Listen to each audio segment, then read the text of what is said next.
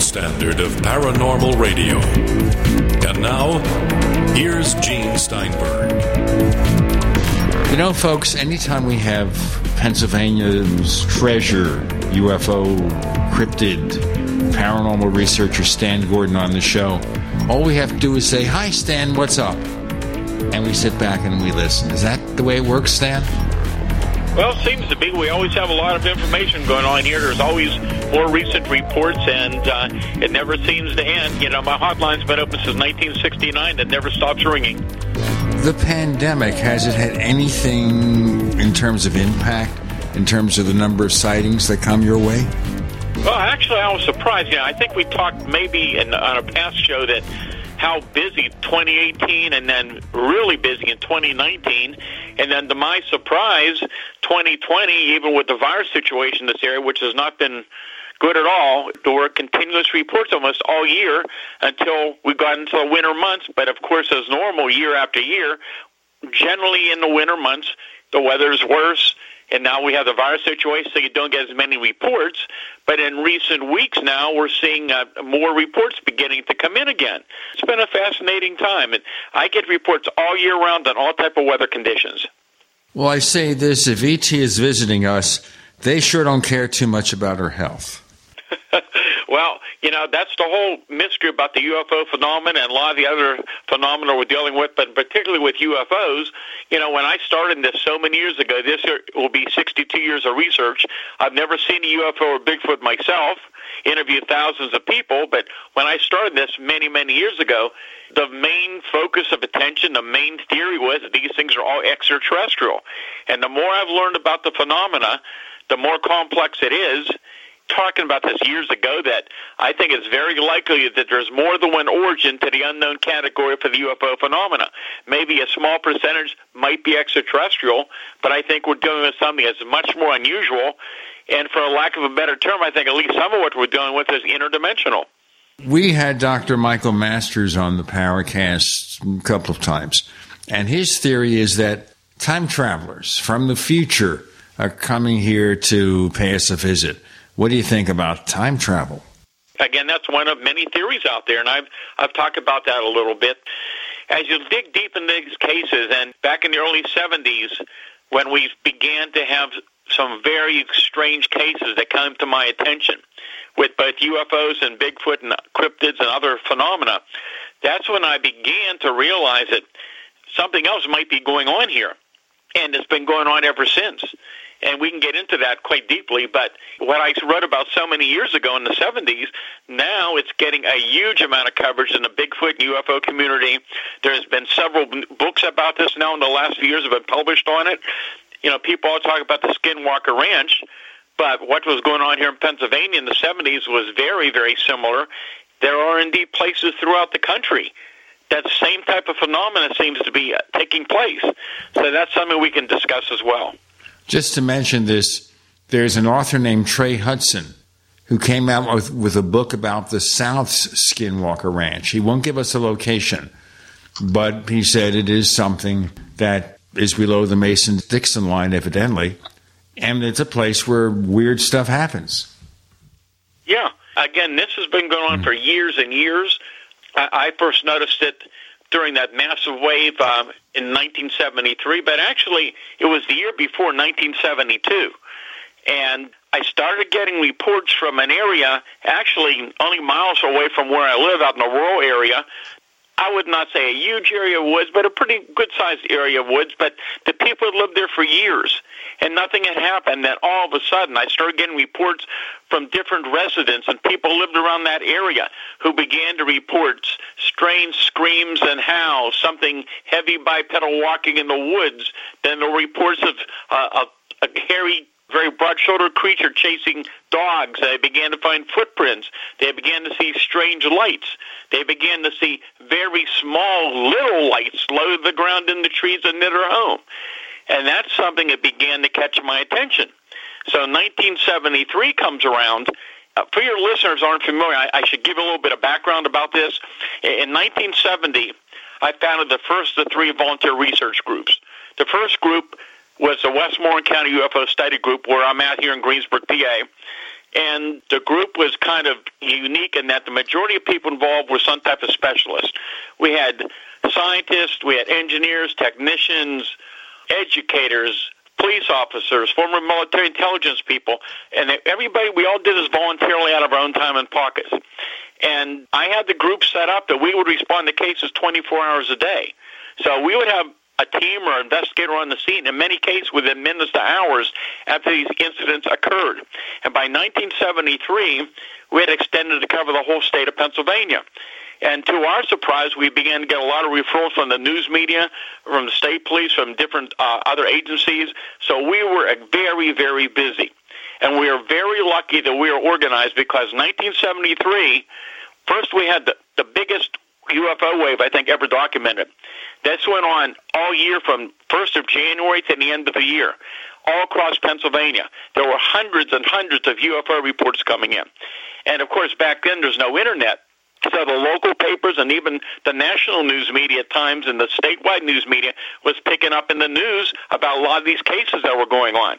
And many of these UFO reports, they were not high altitude lights in the sky.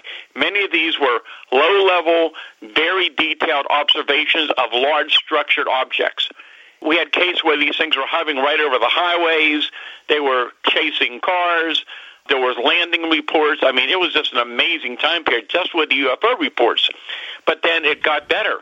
The summer of 1973, we have the largest outbreak of Bigfoot sightings ever documented. That went on for months and months in the 1974. Uh, as I recall, there have been Bigfoot sightings recorded every year since that time, but nothing like this outbreak in 73 and the 74 with Bigfoot. Now, back in the 70s, I was working at a radio station just west of Philadelphia, like 30 miles. And I remember here not a lot of UFO cases, and one day, and I think it was 72, 73, Kennett Square, Pennsylvania, near Coatesville, not far from where I lived. UFO. And just, it was like an avalanche. I started looking, and everywhere in Pennsylvania, UFOs. Yeah, there was a lot all through that area, all through all through the state of Pennsylvania, not just one particular area. And uh, it again, it was just an amazing time period. So we were investigating these reports, and um, and they were coming in day and night, and sometimes multiple reports in the same day. And uh, so it was just a fascinating time period. But these Bigfoot sightings, I mean, many of those, as continues to occur, were not at night. Many were in daylight. Many were close range observations. In some cases, there was more than one creature seen together, sometimes two or three of them seen together. In some cases, there was physical evidence at the scene. And um, that was just amazing. But it got much more fascinating. You know, as we're out there investigating, my my thought was what I knew about Bigfoot that if these reports are real, and I've talked to a number of people that I believe were telling me the truth, they believe they saw what they saw, then these are probably some type of unknown animal, some type of unknown primate. But that's when we began to really see some very strange phenomena, very strange aspects of the phenomena that didn't make any sense. And one of the first things we began to notice is that we would get out to some of these locations. And if under different types of ground conditions, including fresh snow, there'll be trails of footprints, generally large footprints, with a very large stride between the tracks that we would follow and in some cases they would suddenly stop and vanish and disappear. And there's no possible way, under the conditions we found them, that that could have been fabricated. And then we be- began to get reports from different eyewitnesses in different locations. They were reluctant to even tell us this, but they would tell us, for example, that they're looking at this large hair-covered creature, and these are in daylight, and suddenly this thing would physically disappear, and seconds later would reappear at another location nearby. Okay, and we're going to break here. We're going to break here. We have more with Stan Gordon. Fascinating cases, UFOs, cryptids, and lots more to come. With Gene and Randall, you're in the Paracast.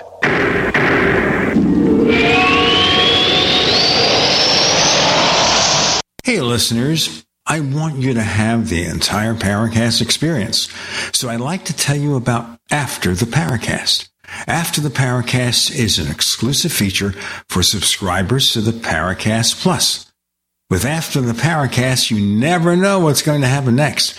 After the Paracast features color commentary, special interviews, and further conversations with Paracast guests. With Paracast Plus, you can download a very special enhanced version of the Paracast also. We do offer exclusive music, videos, and more features are coming. To get more info about subscribing, please visit theparacast.plus. Once again, theparacast.plus. Prices are just $1.50 a week, less than a cup of coffee at your local convenience store. Check out theparacast.plus to learn more about Paracast Plus. If there's a sudden disaster and you can't get to the grocery store, or they're all out of food, what would you do?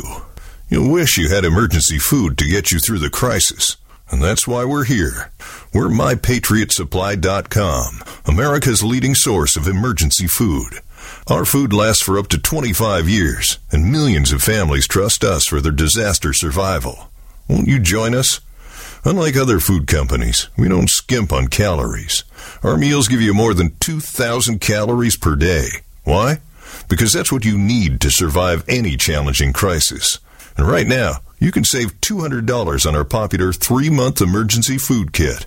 Just go to mypatriotsupply.com and place your order. We ship fast, two to three days max, and your food arrives discreetly right to your door.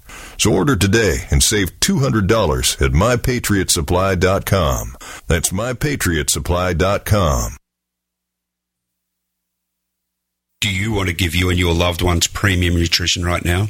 Hi, I'm Jamel Bookaboo from TeamGaday.com and the GCN Longevity Health Team. Get your premium nutrition formulated by world renowned naturopathic doctor, Dr. Joel Wallach at wholesale, or also become a distributor and earn income while supporting this broadcast. Go to teamgaday.com via the shopping cart or contact form, and I'll get back to you with support personally. That's teamgaday.com with longevity. Teamgaday.com. Jake was in big trouble with the IRS. He owed how much? Ninety-two thousand dollars. Ouch. The IRS left no room for Jake to breathe. They put a lien on my house, took all the money out of my bank account, took money out of my paychecks. So it was a nightmare. He needed help fast. I figured that all these companies were the same until I called federal tax management. You could just tell they knew what they were talking about. Right then and there, I felt like I had some hope. Stop the liens, levies, and garnishments fast and qualify for one of several special IRS programs that could reduce or even eliminate your tax debt. So, how'd it go for Jake? They did what they said they would do. They came through for me. I ended up saving an unbelievable amount. I was so jazzed. I was extremely happy. If you owe more than $10,000 in back taxes, take Jake's advice. Give federal tax management a phone call. If they help me, they can help anybody. Call the Federal Tax Management Hotline now. 800 503 8625. 800 503 8625. 800 503 8625. Frustrated trying to get business capital? Want to take the slow process and rejection out of the equation? GCNLoans.com removes the slow, irritating approval process. Instead, get quick, simple funding. Powered by David Allen Capital, 80% of our pre qualified clients are approved in days. Pre qualify at GCNLoans.com and get your money this week. It's that easy. GCNLoans.com. That's GCNLoans.com. We'd like to hear from you. If you have a comment or question about the Paracast, send it to news at theparacast.com. That's news at theparacast.com. And don't forget to visit our famous Paracast community forums at forum.theparacast.com. So we're focusing here on not just UFOs, but Bigfoot. Bigfoot being very busy set of creatures out there. So this gets to be the the mystery of Bigfoot, the theory that it's just an animal that maybe we haven't selected the breed yet, and suddenly the tracks disappear. Did anyone capture a cast of these tracks that they can analyze? Oh yeah, we we've made many casts of footprints uh, then and in the years over the years many. A lot of pictures were taken. As this was starting in 1973, the cases started at all, and I remember it very well. It was uh, July 31st, 1973, at a rural location only several miles from where I live, outside of Greensburg, PA. It wasn't far from what was then the Greengate Mall, but it was a pretty rural area back then. There was a lot of woods, uh, back that time. Now it's been developed, so it's changed dramatically. But there was this house back there, and I got a call from a, a relative of a person who lived in that house, and they told me you need to contact this person. He's in the hospital. He should be out shortly, but something happened to him, which was July 31st. I got a call, uh, I believe it was August the 7th, which is the day I went out there. Anyhow, they told me that what had happened was, and that was confirmed later on, that this fellow was a warm night, and he was in the bathroom shaving. Uh, he always got up early for work, so he shaved early in the evening. Anyhow, he's shaving that night, and the window was open, but the screen was in. It was a warm night again. He began to smell this funny, rotten odor. He said it was something like rotten cucumber. He wasn't sure how to describe it. And he said he happened to turn and looked at the window, and here in the window are these two huge glowing red eyes staring at him. The window's eight feet off the ground. He had several dogs right outside there, and the dogs didn't make a sound, and they thought, well, that's really strange. These dogs bark for everything. He ran into the room, started screaming, yelling, and some of the other people came out, and they smelled the odor. Whatever was in the window was gone. Well, he ended up in the hospital. He was very, very shook up over it. I went out to interview him a week later, August 7th, and he was still pretty shook up, and I got to do a long interview with him and the family, and I found out that several weeks before, some of the boys in the neighborhood decided they were going to take a walk over to the mall, so they always take a shortcut through some of the woods around that area. And they're walking down the road, and they hear this commotion in the woods and the brush, and they thought it was a deer. So they start throwing some rocks and pebbles and stuff in to scare the deer out. And to their surprise, there's no deer, but this seven, eight and a half foot, seven, eight foot tall, hair covered creature with long arms comes out of there and walks across the road up behind the house. So I was able to interview some of those boys and talk to them. I got permission to go up and look on the property, and a few of those fellows asked if they could follow me up, and they did. So we're up there looking around, and I, I remember that area up there on this hillside was not real conducive for tracks. And I'm looking around for quite a while, and I was about ready just to end it for the day when I happened to look down, and here's a parcel track, and here's the strangest looking second track, completely intact strangest looking track I'd ever seen. It was 13 inches long, 8 inches wide, and clearly three toed. So I got on the radio and called one of my associates out, and he came out and we took photographs and measurements and made a cast.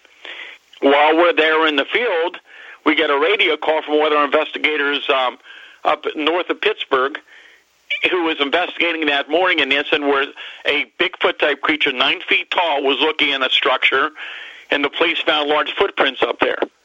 So this was this beginning of this major Bigfoot wave that went on for months and months over widespread areas. It was just an incredible time.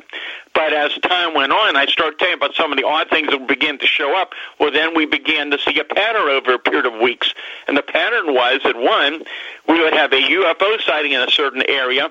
Within minutes to hours or days later, we'd have a Bigfoot sighting or vice versa.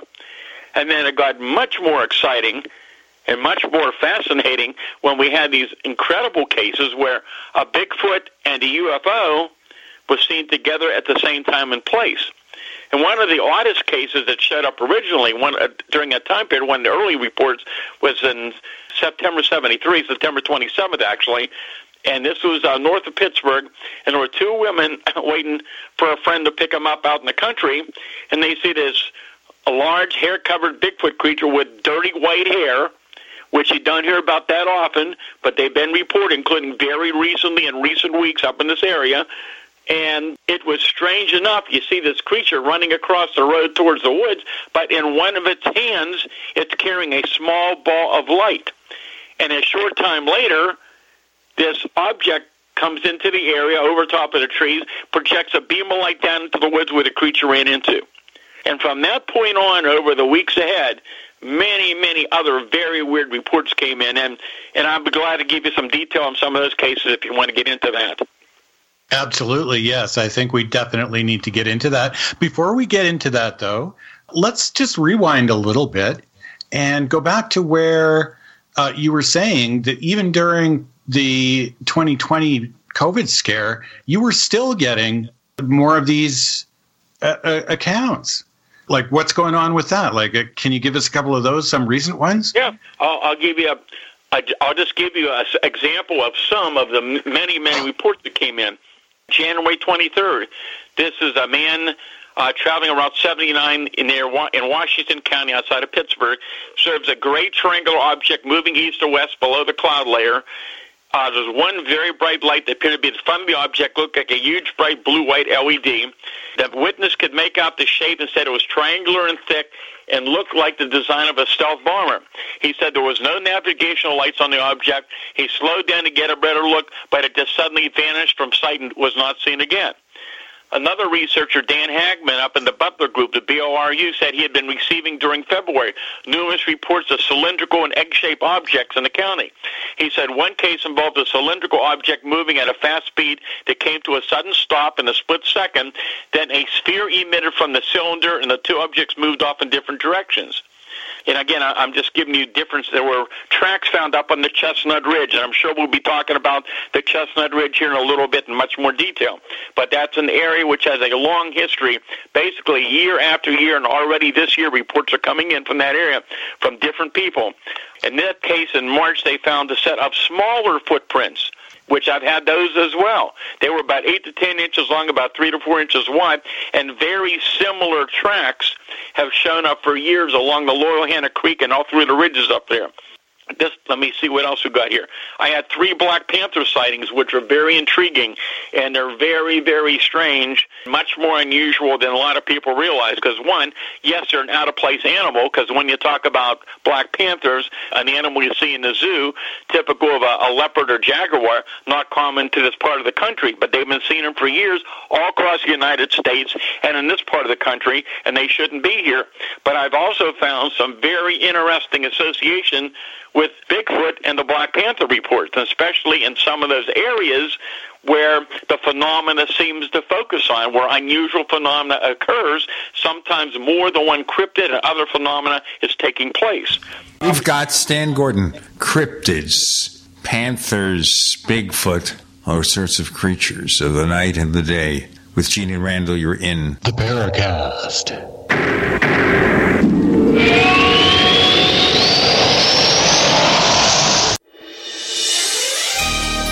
Thank you for listening to GCN. Be sure to visit GCNlive.com today. Silver has always been nature's very own antibiotic, and only one system allows you to generate an endless supply of natural silver solutions. SilverLungs.com. You'll find no wild claims or pseudoscience, just a lifetime of nano-sized pure silver solutions. The Silver Lungs generator allows you to make your own, so stop paying for silver solutions. The unique lung delivery system targets respiratory infections where other silver solutions simply cannot reach. See the Silver Lungs generator and lung delivery system at SilverLungs.com. That's SilverLungs.com. Complement your health with hemp derived cannabinoid oil.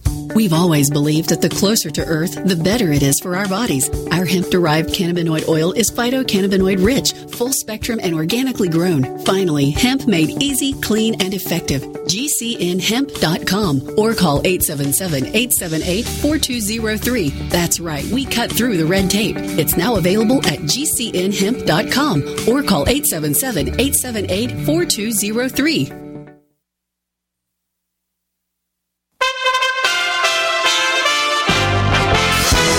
USA Radio News with Dan Naraki. 21 states are seeing a rise in new coronavirus infections as more transmissible variants of the virus are quickly spreading.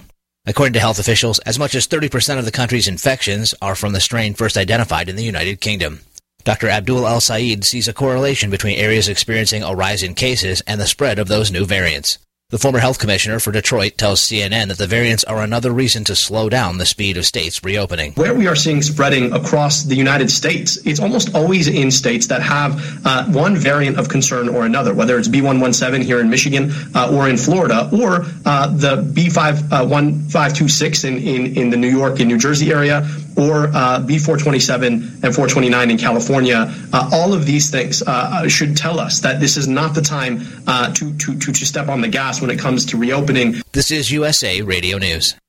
The White House announced its pick for NASA administrator on Friday, tapping former Florida Senator Bill Nelson to head the agency. Nelson became the second sitting member of Congress to travel into space in 1986 when he flew aboard the Space Shuttle Columbia while a member of the House of Representatives. Acting NASA Administrator Steve Jurczyk tells Fox News that it's very important for the agency to be headed by someone who has an understanding of the inner workings of Congress. So it's really important to have that really good relationship with the administration, including the president and vice president, as well as our um, Authorizing and Appropriations Committee and their staff on Capitol Hill. What we do takes years and decades. And so having that continued support over a fairly large period of time with the budgets that support the goals and objectives for the agency is is super important and uh, and critical for us being successful to do the amazing research, technology development, and missions uh, that we have planned for for the nation. This is USA Radio News. For over 20 years, Extendovite has been helping people.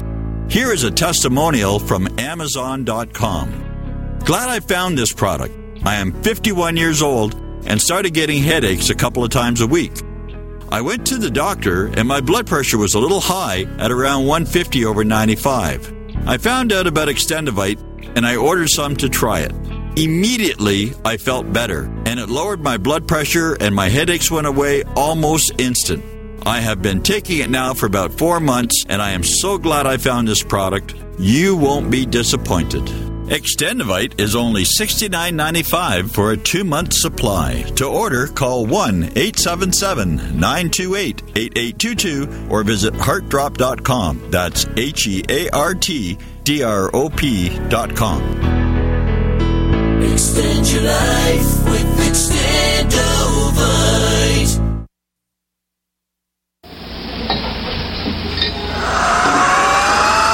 Hi, this is Joshua P. Warren, author of The Poor Man's Paranormal, and you're listening to the Paracast, the gold standard of paranormal radio.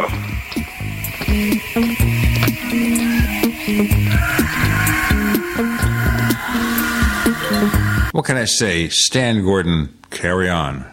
Several very interesting Black Panther reports, several interesting UFO reports. Again, a lot of these are detailed, so we can go into them later on. Now, here's an interesting report. Another cryptid.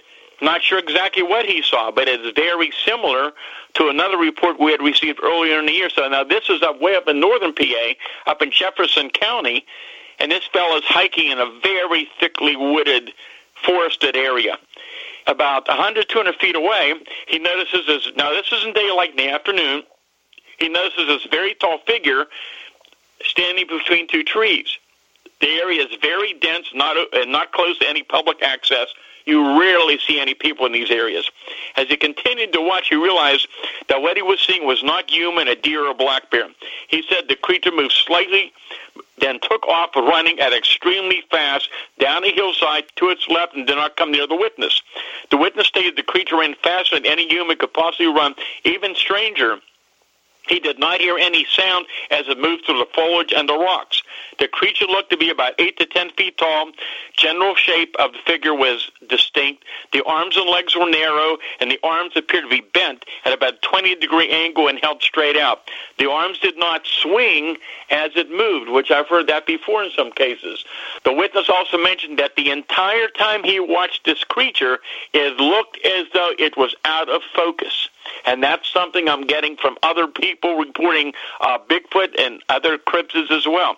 This is another factor that's been shown up more and more over the years that some people reporting that yes, in some cases these creatures are physically solid, but in other cases sometimes they look misty. There's a foggy appearance around them. Sometimes only part of the body is in focus, and some weird cases over the years that sometimes they could see through them, or only certain parts of the body they could see. So this is something that's very strange, but it's not just here. Similar things have been shown up in other parts of the country from what I've heard over the years from other researchers. You know, Gene's going to guess exactly what I'm going to say here. When we're talking about that kind of visual cues, you know those kinds of visual cues they sound like these things are some kind of a projection some sort of uh, hologram or some sort of active camouflage because that that that would explain all of that type of visual cueing. I mean unless they're chameleon like and they can completely change their their tone naturally. It gets stranger and stranger and I, I wish we could have like two or three other researchers around the country all together on a panel and discuss what they're finding because it's so interesting when when I've done some of this in the past and some of us don't know each other well and the similarities of the cases and the details we're getting are so similar.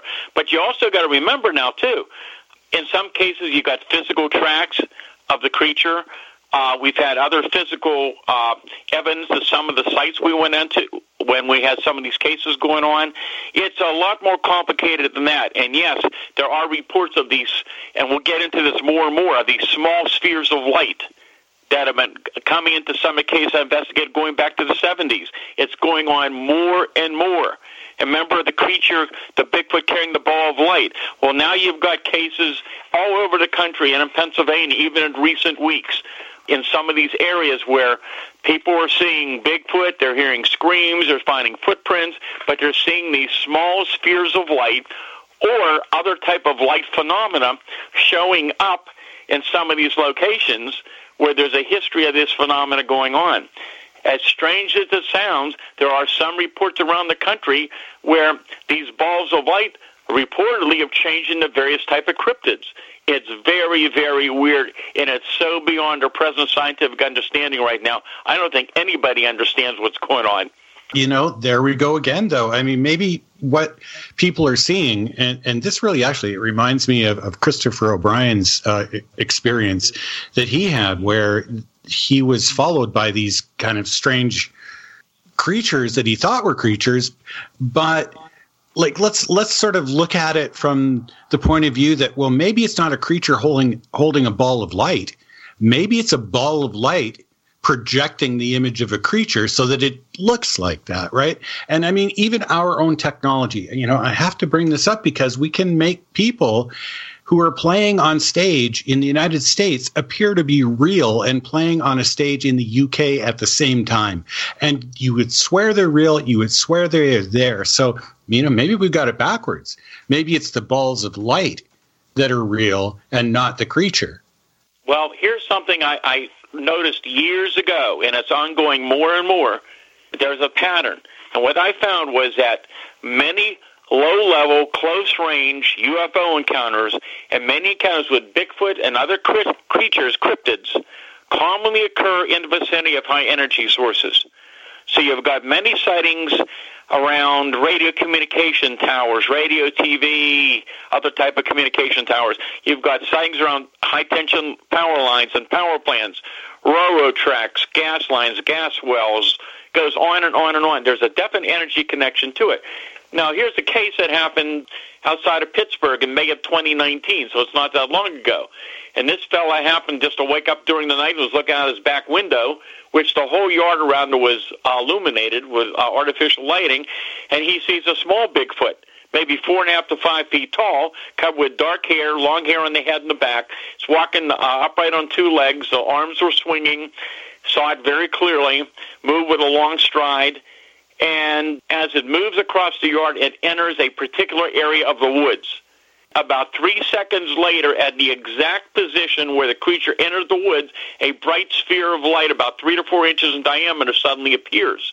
And the witness uh, said it was similar to looking into the front of a flashlight about four feet off the ground. And that light moved a short distance for a few seconds and disappeared. A few seconds later, it reappears again about 10 feet away, and this small sphere emits a long, bright beam of light, about 10 to 12 feet long. A few seconds later, it disappears and it's gone. This, again, is something that we're hearing.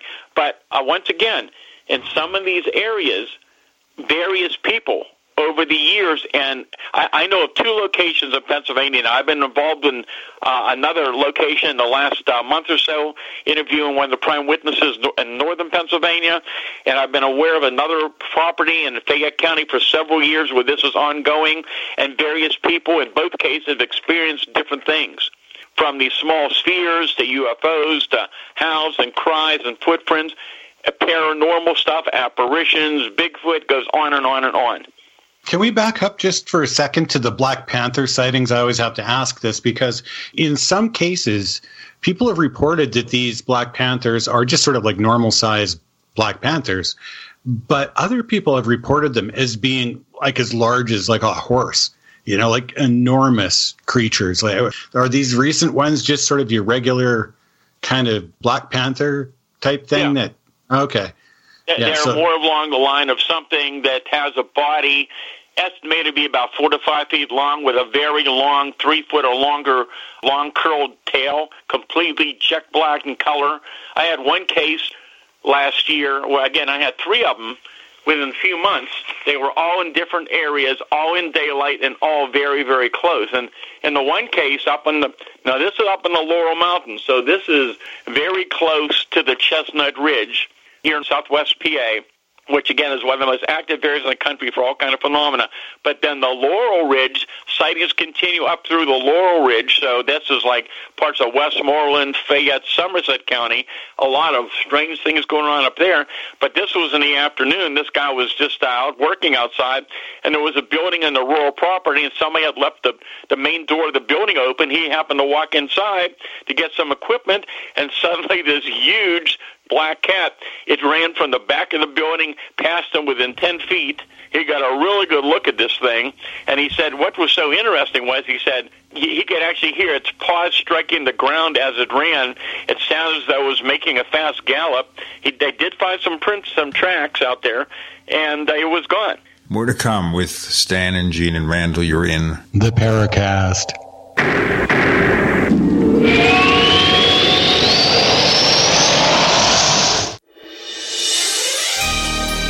Thank you for listening to GCN. Be sure to visit GCNlive.com today. Do you need a website? Well, you can get a great deal on hosting services with Namecheap's legendary coupon code. They're offering substantial hosting discounts on shared hosting, business hosting, VPS hosting, reseller hosting, and even dedicated servers. Namecheap is preferred by millions. It's backed by a money back guarantee. Use the coupon code LEGENDARY to cash in on this special deal at namecheap.com, namecheap.com. First came Attack of the Rockoids, and it was a critically acclaimed success. And now there's The Coming of the Protectors. A former military intelligence man is contacted by a space woman in a dream. A dream that turns out to be a nightmare because evil forces on our distant planet are planning to conquer the Earth. This is gripping science fiction of the classic kind. Attack of the Rockoids and The Coming of the Protectors. Find out more at rockoids.com. That's rockoids, R O C K O I D S dot com. Silver has always been nature's very own antibiotic, and only one system allows you to generate an endless supply of natural silver solutions. SilverLungs.com. You'll find no wild claims or pseudoscience, just a lifetime of nano-sized pure silver solutions. The Silver Lungs generator allows you to make your own, so stop paying for silver solutions. The unique lung delivery system targets respiratory infections where other silver solutions simply cannot reach. See the Silver Lungs generator and lung delivery system at SilverLungs.com. That's SilverLungs.com. Anytime, any place, anywhere. Radio remains the most intimate of all forms of media. At home, at work, in the car, on smartphones. Over 90% of consumers still listen to radio every week. That makes choosing radio as a place to advertise your business one of the best decisions you can make. Email advertise at gcnlive.com and partner up with an experienced GCN representative. Advertise at gcnlive.com. Easy, affordable, effective.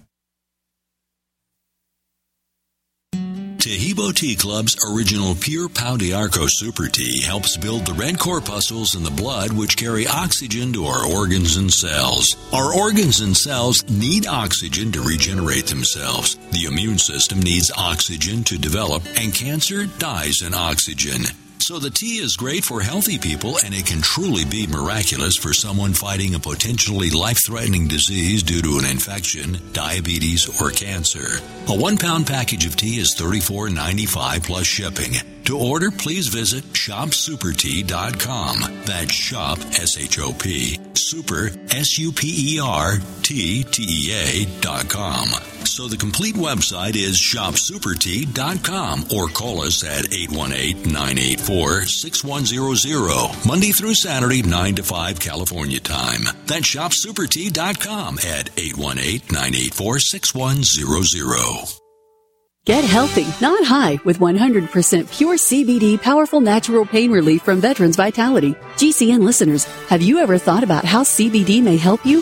I'm sure you have heard about the many benefits of CBD. Well, here's your opportunity to try before you buy. Created by veterans and for everyone who deserves better choices, our CBD is derived from organic hemp, grown in the USA and third party tested. Veterans Vitality CBD saves you as much as 25 to 50% over our competition, and a portion of all sales is contributed to veteran nonprofits and events. Many of our customers have experienced improved quality of life, help with anxiety, PTSD, and overall well being. Our products do not contain THC. They are safe, non addictive, effective, and 100% legal. GCN listeners, get your free trial bottle of premium CBD by simply paying shipping and handling at GCNFreeCBD.com. That's GCNFreeCBD.com. Again, GCNFreeCBD.com. Offered by Veterans Vitality Premium CBD.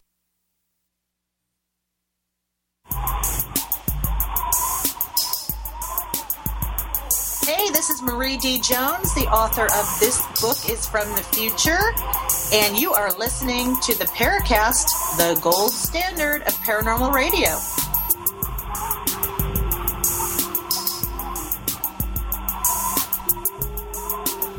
So there's no possibility, Stan Gordon, that these Black Panthers are just conventional felines?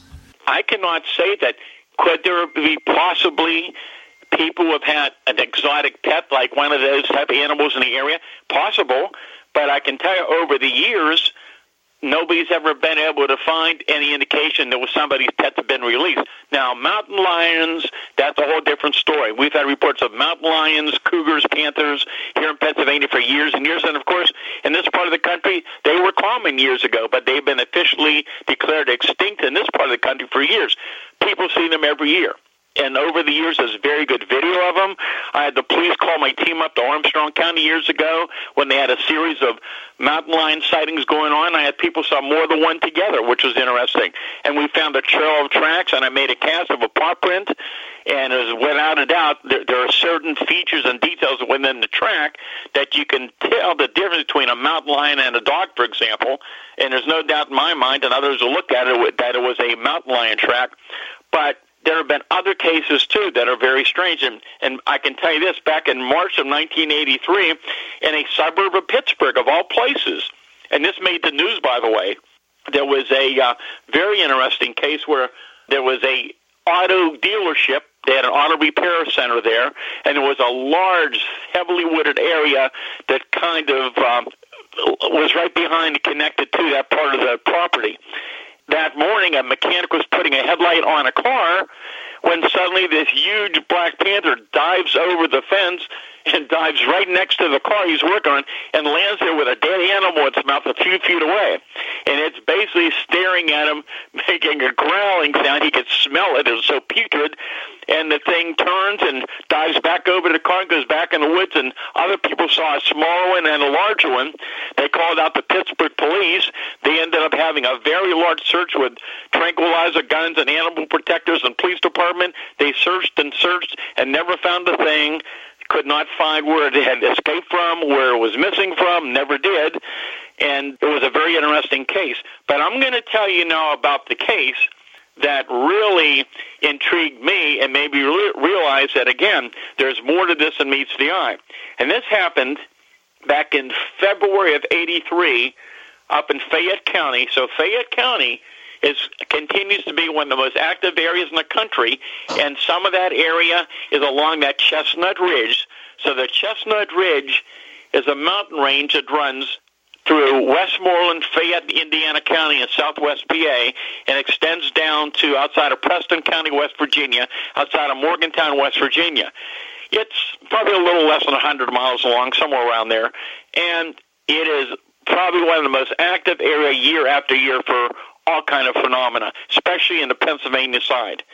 And it's just amazing. So this happened up in Fayette County. I interviewed this fella back years ago. He was coming home, I believe, from work one night around one o'clock in the morning. It was cold out. His car was overheating. Pulled into his driveway and went in the garage to get some antifreeze. He opened up the hood of the car. He hears a growl. So he turns around and looks, and there's this about 20 feet away, there's this large black house cat. It's just sitting there growling at him. And he didn't pay much attention to it. And he went back to put some more antifreeze in the car. And a short time later, he hears a, a second growl, but this time the growl is much deeper and much louder.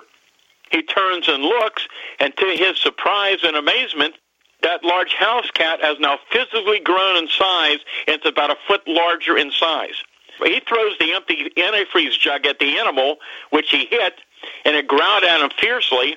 Was going to attack him, it took two or three steps backward, then growled again, and it began to move up the road, the street that had lights on. It was illuminating. The fellow ran inside and grabbed his pistol, and he came out and took one shot at it. And when he looked at that point, he said this thing now had physically grown, and it looked like what you would call a black panther, like you would see in a zoo. But he said now it had luminous, glowing yellow eyes. The body was two to three feet long, and the tail was swishing around and appeared as long as the body.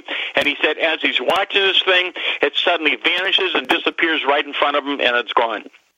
That doesn't sound like just your everyday you know, escaped house pet for sure.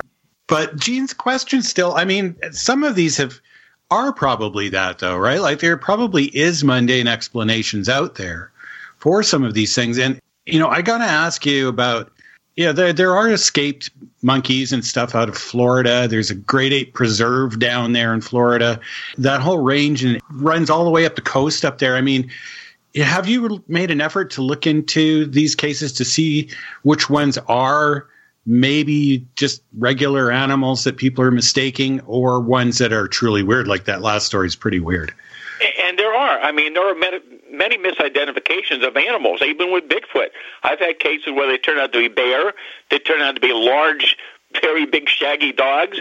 Some turned out to be over the years hunters and camouflage outfits. So sure, there's misidentification. And then yes, there's animals, and with sounds, it's very hard to determine. Except sometimes I've interviewed outdoorsmen and hunters have a lot of experience.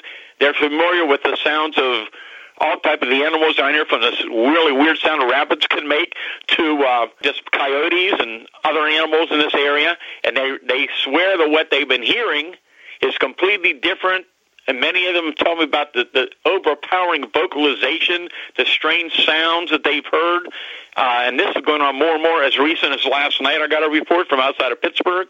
So there's a lot of things you can explain, and that's always been my position to try to explain these things. But when you begin to see there's a pattern, and there's a pattern with the Black Panthers, and I'll, and I'll give you another example. I believe it was 1979. This is on the border of Westmoreland and Armstrong County in Pennsylvania here. And a series of incidents began in this localized area, this large rural area. It happened after some kind of a strange object was seen one afternoon falling from the sky into the woods. And soon after that, the people around there began to report screams and cries and howls and seeing Bigfoot and seeing UFOs and a lot of weird things were going on. But besides the Bigfoot reports, the residents began to report Black Panthers in the area as well. And this was actually being covered at some point by Pittsburgh area radio, TV, newspapers. This went on for months and months into at least a few years. And I've been in touch with people down that area now, even the last few years, and there's reports of activity going on and some very strange things occurring again now. And you talk to other investigators like Nick uh, Redfern and others who have investigated sightings in the United States and, and Europe, and he has other cases these Black Panthers, these huge cats that behave very strangely and show up in these areas where a lot of phenomena is occurring it's almost like well you know if we are dealing with something alien and they do have that capacity to be able to uh, camouflage themselves yeah they're they've just picked the wrong creature for the for the area. They should be using that one down in south america or central america where those cats naturally live. You know it's like they just get it wrong or something. Well none of it makes any sense I mean, the more you look into it, I said years and years ago, the phenomenon is so strange it protects itself. It is so bizarre. And for most people, if you don't experience yourself, it's hard to believe. And, and the witnesses I deal with on a regular basis, people calling in here, people I interviewed over the years, I mean, people from all walks of life. I mean, professionals and educators and police officers and hunters, very experienced hunters and that, and they see some of these things that they never would have believed existed until they had their own encounter. And in recent years, I've sat down face to face with some of these guys, and some of these guys had tears coming out of their eyes. They just could not believe that they saw what they saw. They've heard the stories, they never believed it, and their lives are changed. And this phenomena is so much stranger. A lot of it makes absolutely no sense. It's so beyond our understanding right now. But when you have so many people who don't know each other, have no reason to make up the story, they want no publicity, they just want to find out what's going on, why would you make these stories up? Well, oh, I, you know, don't get me wrong here. I'm a believer that strange things happen in the world. I've, I've experienced enough strange stuff myself that, uh, you know, I certainly am not going to be too critical of other people who seem to be sincerely relaying a, a really a strange in, encounter with something out in the world. That's for sure. It this so you know, but it, it's sort of it, you still got to realize that that there are these mistakes and misidentifications. There there's got to be the odd hoax, um, and you, and to be thought of as a credible researcher. If, if we're not prepared to ask those harder questions, then it's not very likely that we're going to be taken too seriously. It's it's hard enough to get taken seriously as it is. As it so, is, we have this announcement coming up.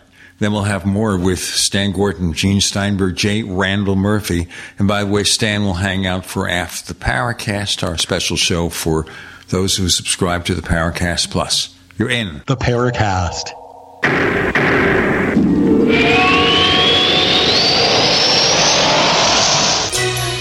Thank you for listening to GCN. Visit GCNlive.com today. Hey, listeners. I want you to have the entire Paracast experience. So I'd like to tell you about After the Paracast. After the Paracast is an exclusive feature for subscribers to the Paracast Plus. With After the Paracast, you never know what's going to happen next. After the Paracast features color commentary, special interviews, and further conversations with Paracast guests. With Paracast Plus, you can download a very special enhanced version of the Paracast also. We do offer exclusive music, videos, and more features are coming. To get more info about subscribing, please visit theparacast.plus. Once again, theparacast.plus. Prices start just $1.50 a week, less than a cup of coffee at your local convenience store. Check out theparacast.plus to learn more about Paracast Plus. The following is a paid announcement. The advertiser was paid a marketing fee for a digital campaign. Please make sure to review our disclaimer on our report page. The new year is here, and the time is now to capitalize on the gold stocks boom in the U.S. markets. More stimulus and higher inflation could potentially drive gold prices to record highs in 2021. And with gold exploration stocks poised to skyrocket in the coming months, you have an opportunity to position your trades with red hot gold exploration stock opportunities. Text the word gold to 48542. Get front row access to market and intelligence when you text the word gold to 48542 and to set your investment research strategy to hyper growth mode with your free subscription to the Gold Market Research Report. Text gold to 48542 and have this red hot intelligence delivered directly to your mobile device so you can make decisions as market conditions change. If you're interested in our hit list of the most promising gold exploration stocks, then text the word gold to 48542 and don't get left behind in 2021. Text gold to 48542.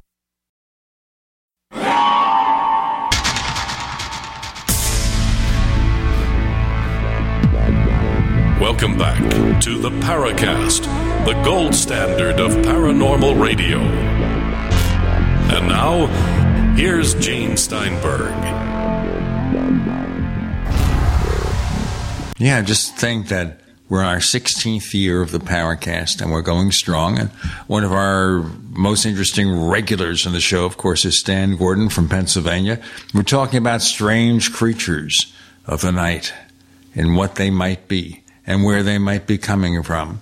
It almost reminds me of that TV show you might have seen, Primeval, where they had these dimensional portals and prehistoric creatures were popping through the portals and invading some part of England, like Cardiff or something. Now, understand that we're not talking here about the possibility that we're seeing prehistoric creatures. But what if a creature accidentally pops through this portal and then returns home at some point in time? Is that any part of what we might be seeing? Certainly one of the possibilities. Stan, let us continue. A lot of people uh, are reporting that these things they, they suddenly appear out of nowhere. Then they get a pretty good look at them. Each case is different. Some of these encounters on the last seconds where these things walk out right in front of a car and they're gone. I remember one witness I talked to, I believe it was about two years ago. Uh, a couple was going to work early in the morning on a back road, and she said it was like watching a movie, just like watching a movie. And she said it was unbelievable. She said this thing suddenly appears out of nowhere. She said it's eight, eight foot tall, covered from head to toe with hair and long arms. I can see it from head to toe. It moves by the car, and it's gone. This is something we hear more and more. It's as though these things suddenly come into our physical reality. They're here and they're gone. They come and they go. That's what I'm getting from so many different people. And again, it's not just with Bigfoot; it's other cryptids as well.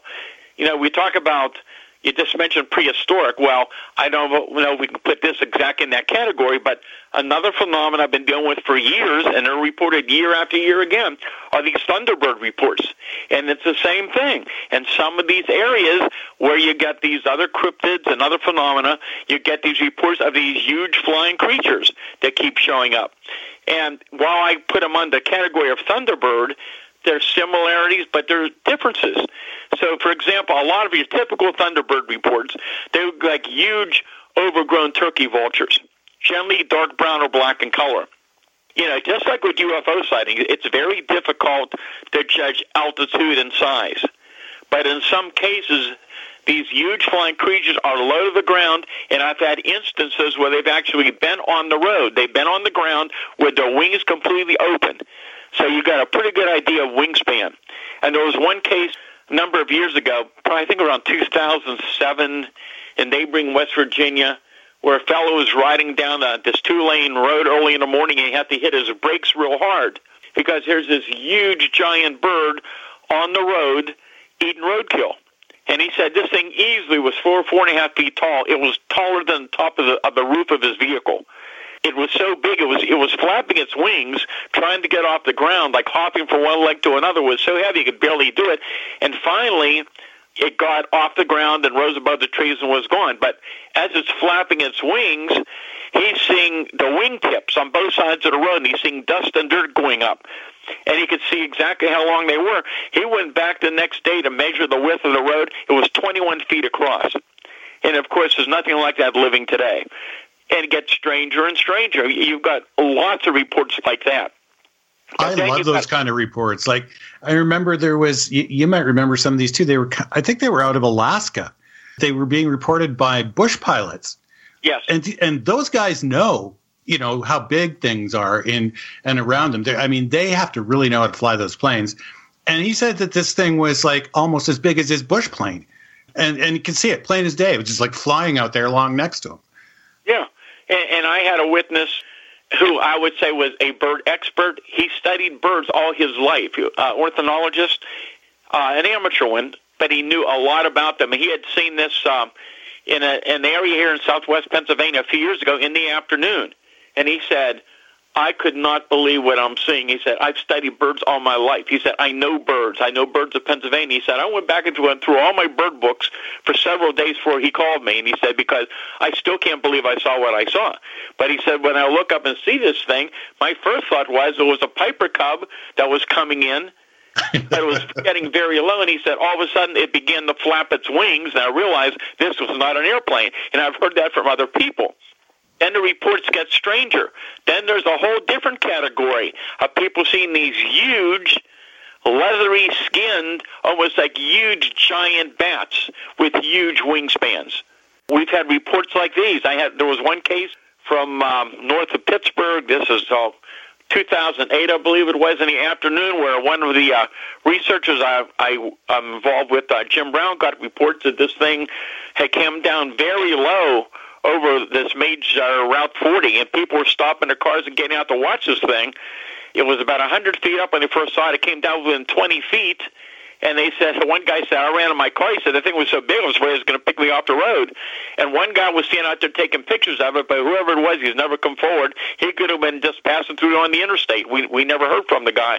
And then you got another category where these things are reluctant as a witness uh, to say it. And some of these people I interviewed, believe me, they are educated, they're professionals.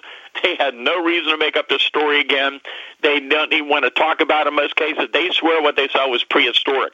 And some of the descriptions are very detailed. They're describing pterodactyls or teratorns. And they swear they saw what they saw. Yeah, teratorns are really cool. They're more like a bird, and in and in the uh, pterosaurs or the pterodactyls, they're the ones with the uh, leathery wings. I mean, they're both pretty cool. But there was some guy in California who made a drone pterodactyl, and he was mm-hmm. flying it around over the beach and stuff. Yeah, like you can find that. I mean, so got to look at these reports. And some of these, again, for from years ago, long before you had some of this technology, and some of these people were seeing them not far away not in the distance. I've seen the kites flying around out there. This is not what they're describing. These things were right in front of them, in front of the road, right over top of their car. They were seeing these things at extremely close range, very detailed. Here's a, here's an interesting report, by the way, from last year. And again, this is a credible person. And this happened on Thanksgiving Day of last year in Maryland. And the person's riding down the road and about 50 to 70 yards away on the opposite side of the road, standing in the middle of the road, is this huge, giant, oversized bird. The driver pulled off the road and got out of the car to take a better look at it. The creature did not seem to realize it was being observed and did not look towards the witness. The bird was estimated to stand at least four feet tall. The color of the entire creature, as well as the feathers, appeared to be a brownish gray. The wings seemed to stay in place and not move around much. The feature that really stood out was the wingspan. The wings were spread out, and the observer estimated they took up about 80% of the width of the road. The road width was about 16 to 20 feet across. Witness could not tell what the creature was doing since it was observed from the uh, rear view. The witness startled by what was seen, unfortunately didn't take a picture of it. While the creature was there, two men in a large utility truck approached the area. They also stopped and were looking at the bird. They were still there when the initial witness left the area and continued down the road. The witness is a very experienced hunter, quite familiar with the birds of Maryland, and this was something that was very, very unusual. Wow. I mean, you, you might think you'd be tempted to wrestle the thing down or something, but I mean, the bird that big, I mean, even a Canada goose can break a guy's arm. So, you know, it's, I, I, I don't know if I'd want to get too close, really. Right. And, but again, what's interesting is just like with Bigfoot, just like with UFOs, you can be in a just riding down the road and be in the right place or right time and having an encounter. But then you've got this other series of events where the phenomena seems to target or focus a particular geographical area. So you've got these farms and these other properties around the country and here in Pennsylvania, where the phenomena, for whatever reasons, be, seems to focus on, and all these other strange things continue to occur. And sometimes thunderbirds, these big bird sightings, appear in those areas while other things are going on as well. Okay, let's get more into this. Our next segment, these so called window areas that seem to attract or be places where lots of weird stuff goes on. I don't know of an area like that near here, but then I'm not near anything these days. More to come with Gene Randall and Stan. You're in the Paracast.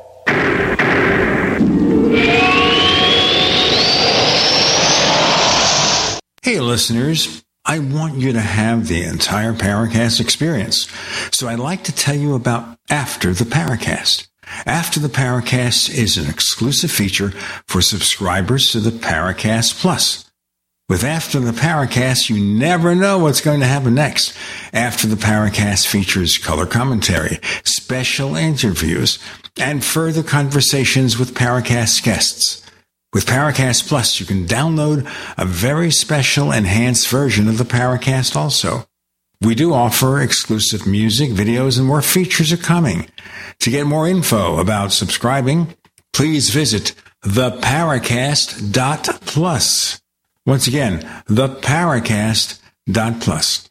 Prices are just $1.50 a week, less than a cup of coffee at your local convenience store. Check out theparacast.plus to learn more about Paracast Plus. The stress levels of Americans may be at an all time high. From education to business to basic needs to politics, the 2020 pandemic related stressors are pushing many of us to near breaking point. That's why you should consider the stress and pain relieving products from sunny-bay.com, like our lavender neck wraps and pads infused with premium Washington lavender buds. They relieve tension and relax with a soothing scent of lavender. And lifestyle expert Jennifer Bonner recommends products from Sunny Bay. Sunny Bay's hands-free neck wrap should be your go-to pain relief solution. Give gifts to family and friends that relieve stress and pain. Give love and care by giving the best. Give pillows, neck wraps, and body wraps from sunny-bay.com, a Biomed DB design company. Just click sunny-bay.com. That's sunny-bay.com.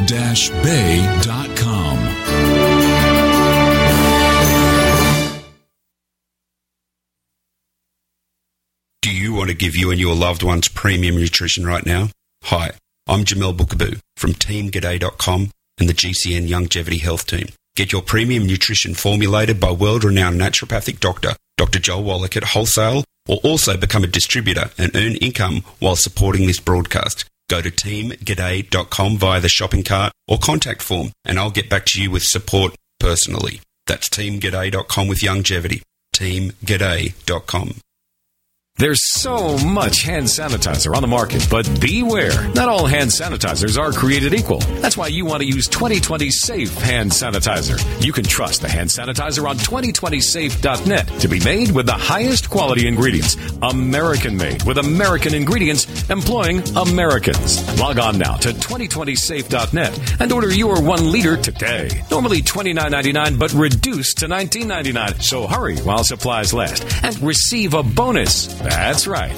You'll receive a 30 count bottle of Immune Booster, a $39.95 value free by using code GCN at checkout. Right now, click 2020safe.net. That's 2020safe.net to get our one liter bottle of high quality hand sanitizer with your free bonus. A 30 count bottle of Immune Booster valued at $39.95. Remember to enter GCN at checkout, and the bonus is yours free. 2020safe.net.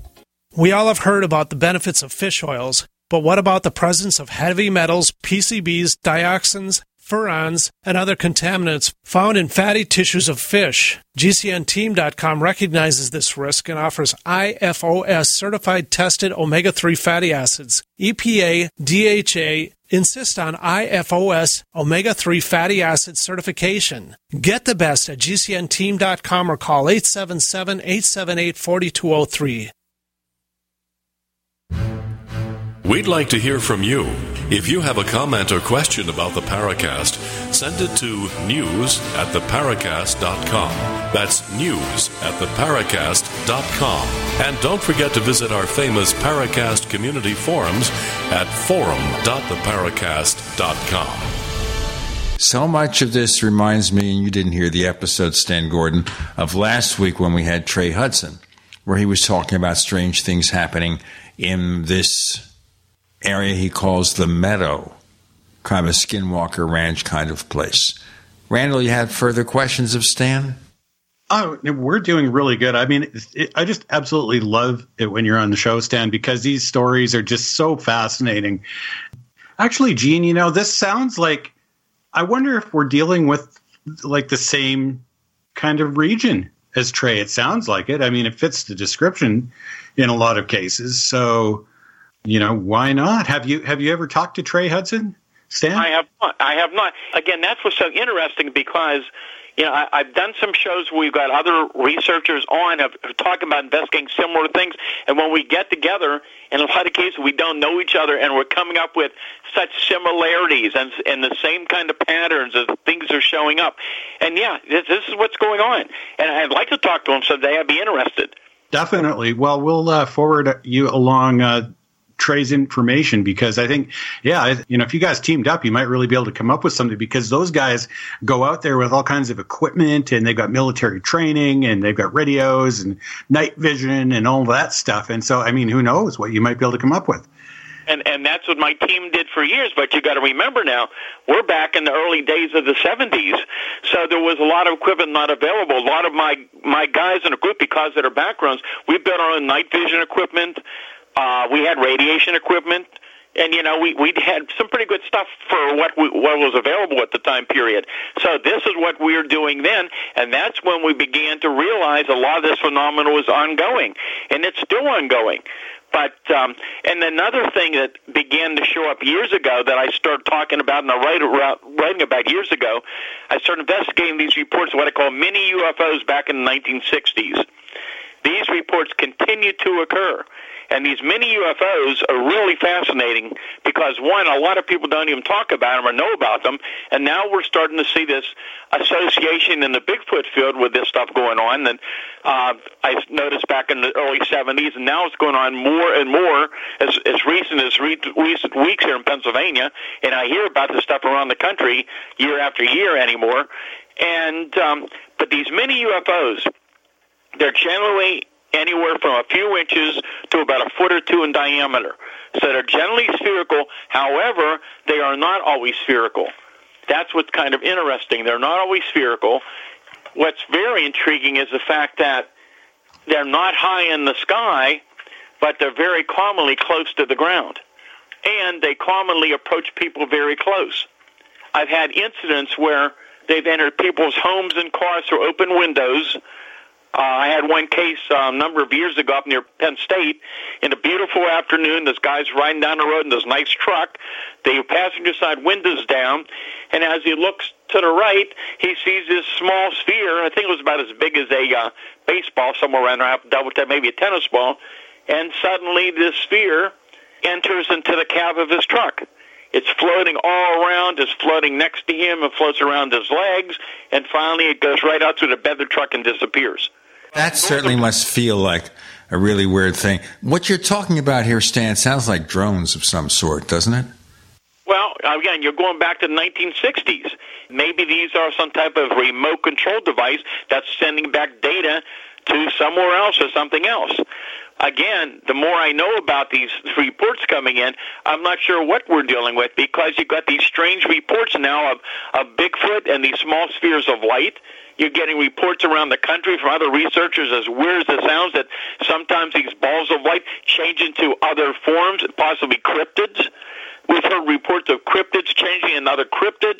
It is so weird and so bizarre out there that most people wouldn't believe it unless they saw it themselves. Right. And, and some of these early reports, too, like my older brother and his wife, they saw a UFO here in Calgary and on the same night, they had one of these little mini UFOs, just a little tiny thing, like the size of a marble. And it came like zipping, and it was, it came into their car. And it was like sort of zipping around inside their car. And like, we don't get fireflies up here and stuff like that. And so, you know, they were really freaked out by it. And so that was way before I think we had any kind of technology that could do that kind of stuff. Exactly, and and if you read my Silent Invasion book, where I get into that massive wave and all the weird things of '73 in Pennsylvania, and I mention Firefly, at that area in '72 outside of Greensburg, where all these things were going on, people said some of these were very small, like big fireflies in their trees and in their bushes very low to the ground. And in recent years, Bigfoot investigators in Pennsylvania here have told me they've been out investigating Bigfoot but instead of Bigfoot, they're seeing these strange spheres of light or other weird light phenomena.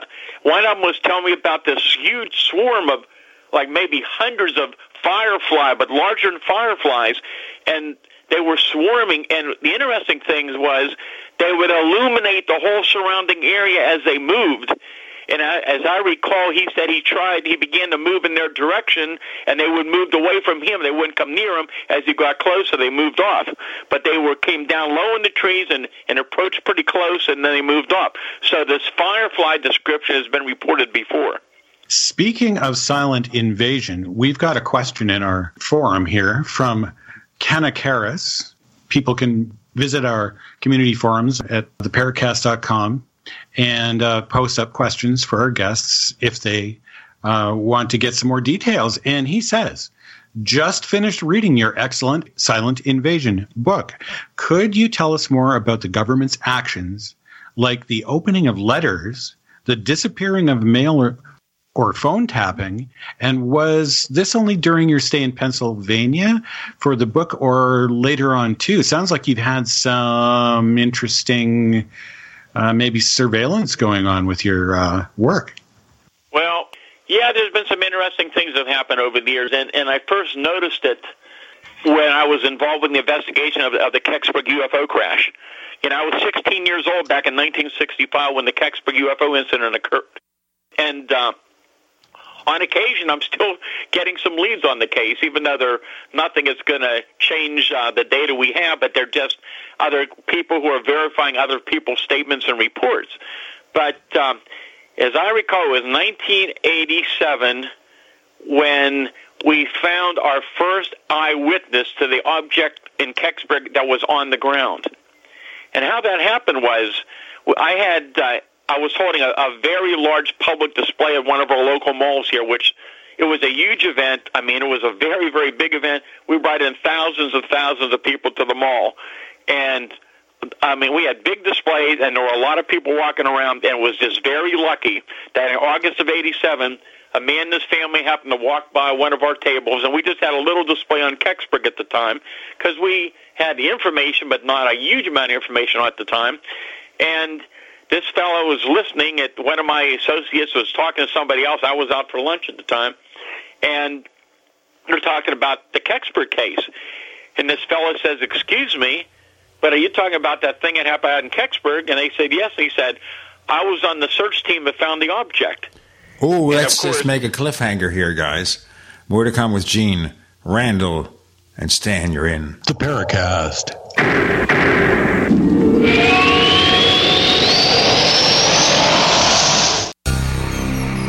Thank you for listening to GCN.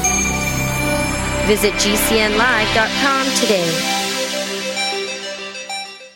We've all seen and perhaps use the alcohol based hand sanitizers. Have you noticed how it dries your skin and as soon as the alcohol evaporates, it's no longer effective? GCNteam.com has alcohol free antibacterial soap and foam meeting or exceeding all requirements set forth by the United States Food and Drug Administration. Come to GCNteam.com, keyword antibacterial, or call 877 878 4203. Do the letters IRS give you anxiety? I'm Dan Pilla. I've defended people from the IRS for more than 40 years. My book, How to Get Tax Amnesty, created the tax resolution industry and is responsible for helping hundreds of thousands of people. It can help you too. If you're a non-filer or facing IRS enforcement right now, your case is unique. You need real help, not cookie cutter advice. My clients get my personal attention. Buy my book at danpilla.com and get a free consultation directly with me. That's danpilla.com. Let's start solving your tax problem right now.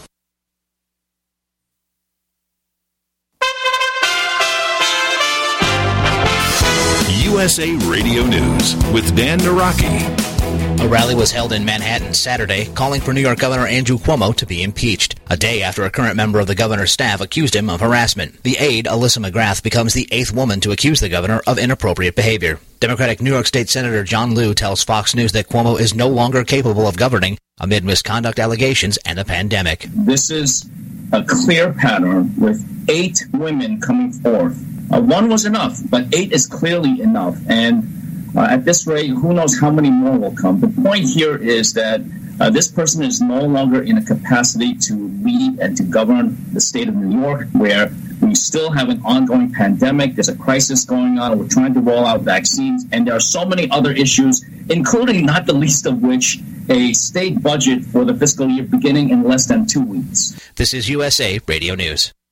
President Biden earlier this week adjusted his goal for vaccinations against COVID in his first 100 days in office. His initial goal of 100 million shots was reached this week, with the president telling reporters on Friday that the U.S. may be able to double that. Dr. Celine Gounder believes that's achievable. The infectious disease expert and epidemiologist tells CNN that, that vaccination efforts have ramped up to the point that reaching 200 million shots is very possible. I think that has been shown to be an eminently reachable goal. They've now hit two to three million shots in arms per day on average.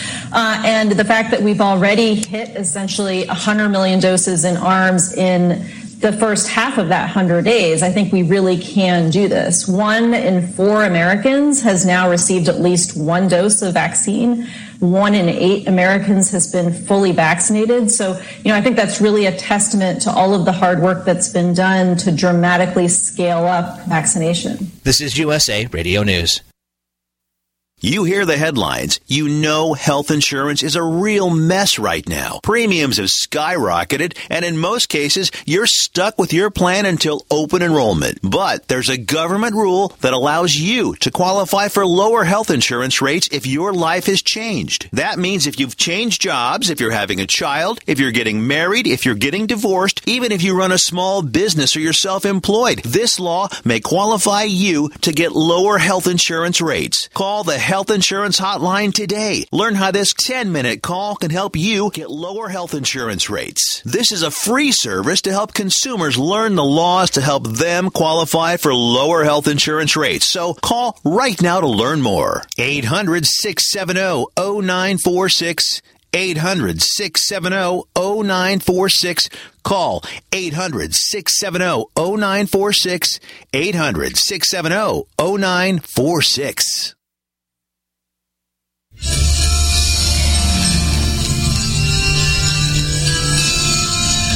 Hi, this is Bryce Zabel. I'm the producer of Dark Skies, the co author of AD After Disclosure, and you are listening to the Paracast, the gold standard of paranormal radio.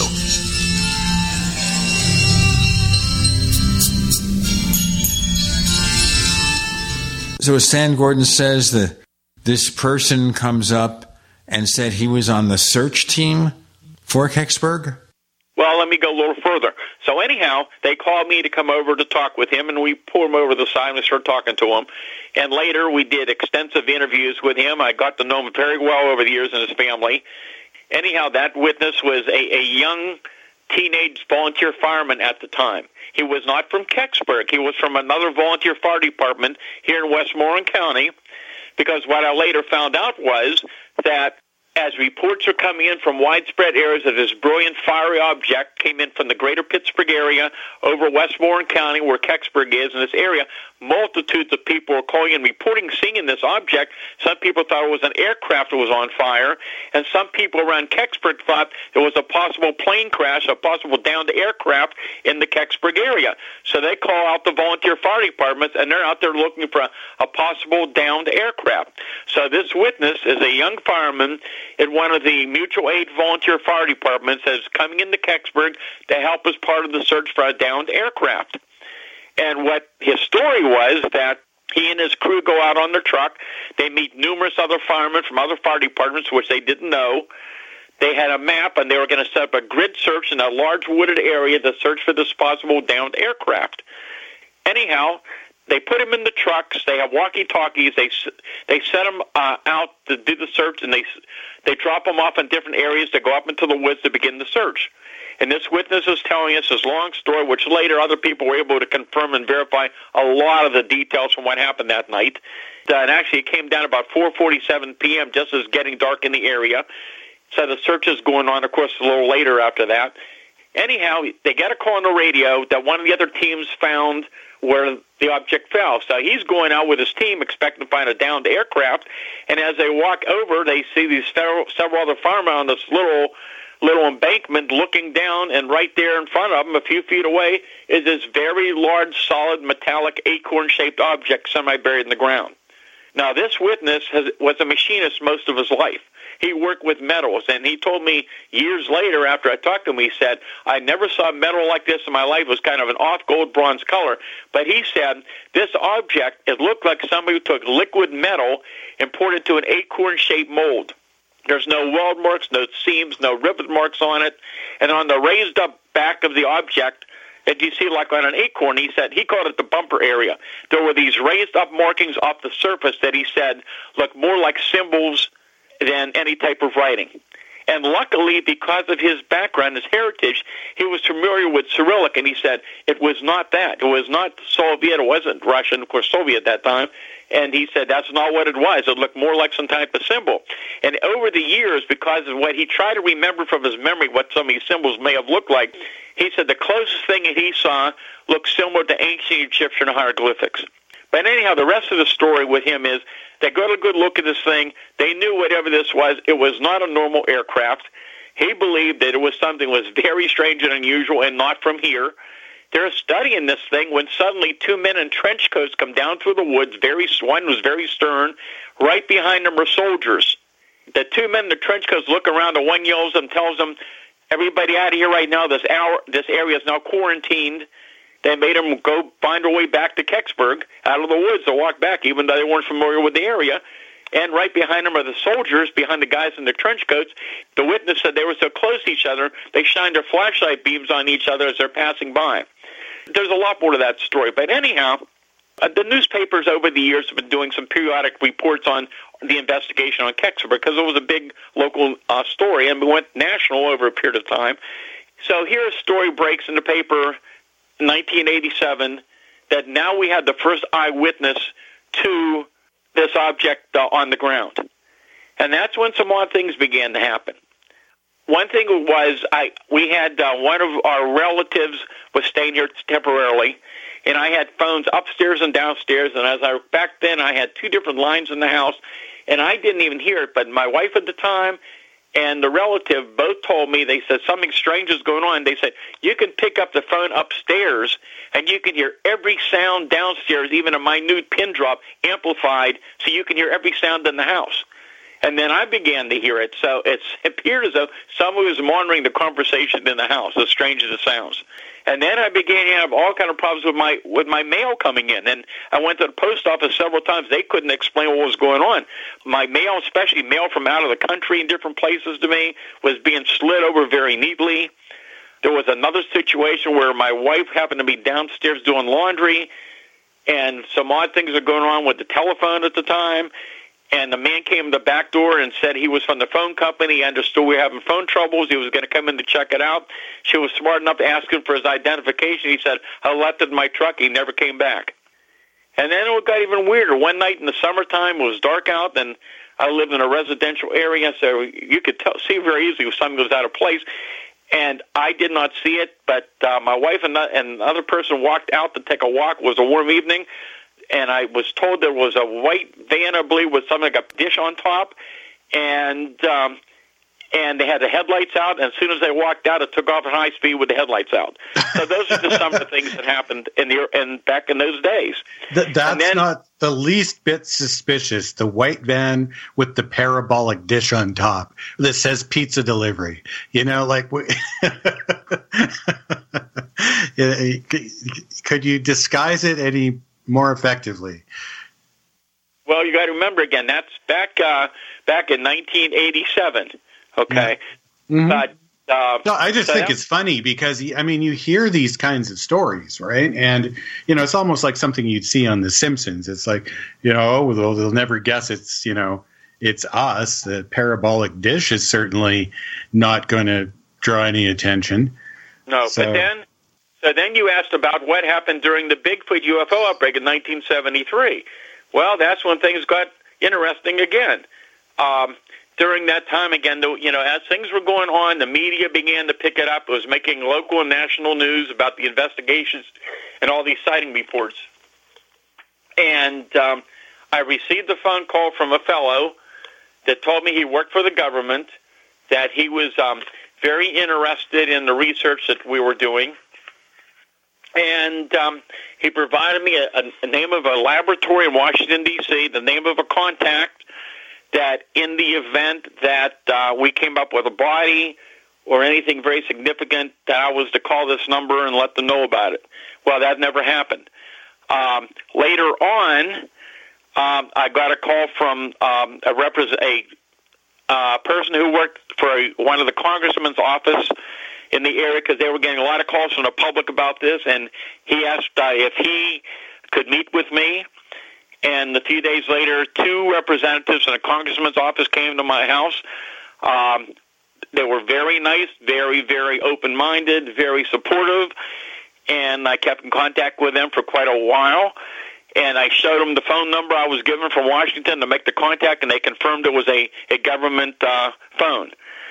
And um, so oh, that's really interesting. I mean, did you ever call them to say, "Hey, you know, you, are you guys really the people who I'm supposed to contact if I've got a you know a Bigfoot specimen. And you know, do you have you ever had them before? Like, did you ever follow up just to see what these guys do?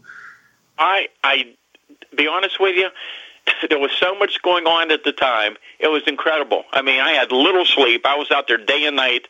It was unbelievable. I, I luckily in my job at the time I had some vacation time coming, so I just was out in the field day and night for weeks, uh, working with my team, and they were out there day and night. I mean, this was it was unbelievable what was going on, and I don't think I ever. I had enough confirmation from when I got that I knew that this was legitimate information, and. uh there was so many things we were dealing with, right? It, it was just amazing. I mean, the book goes into great detail about it. There was a lot more going on. It, it was just an amazing time period. Let's break it here. We'll have more to come with Stan Gordon. I have a couple of questions to ask before we get back into all the thousands of case histories he has to offer. What a repository of information. With Gene and Randall, you're in the Paracast.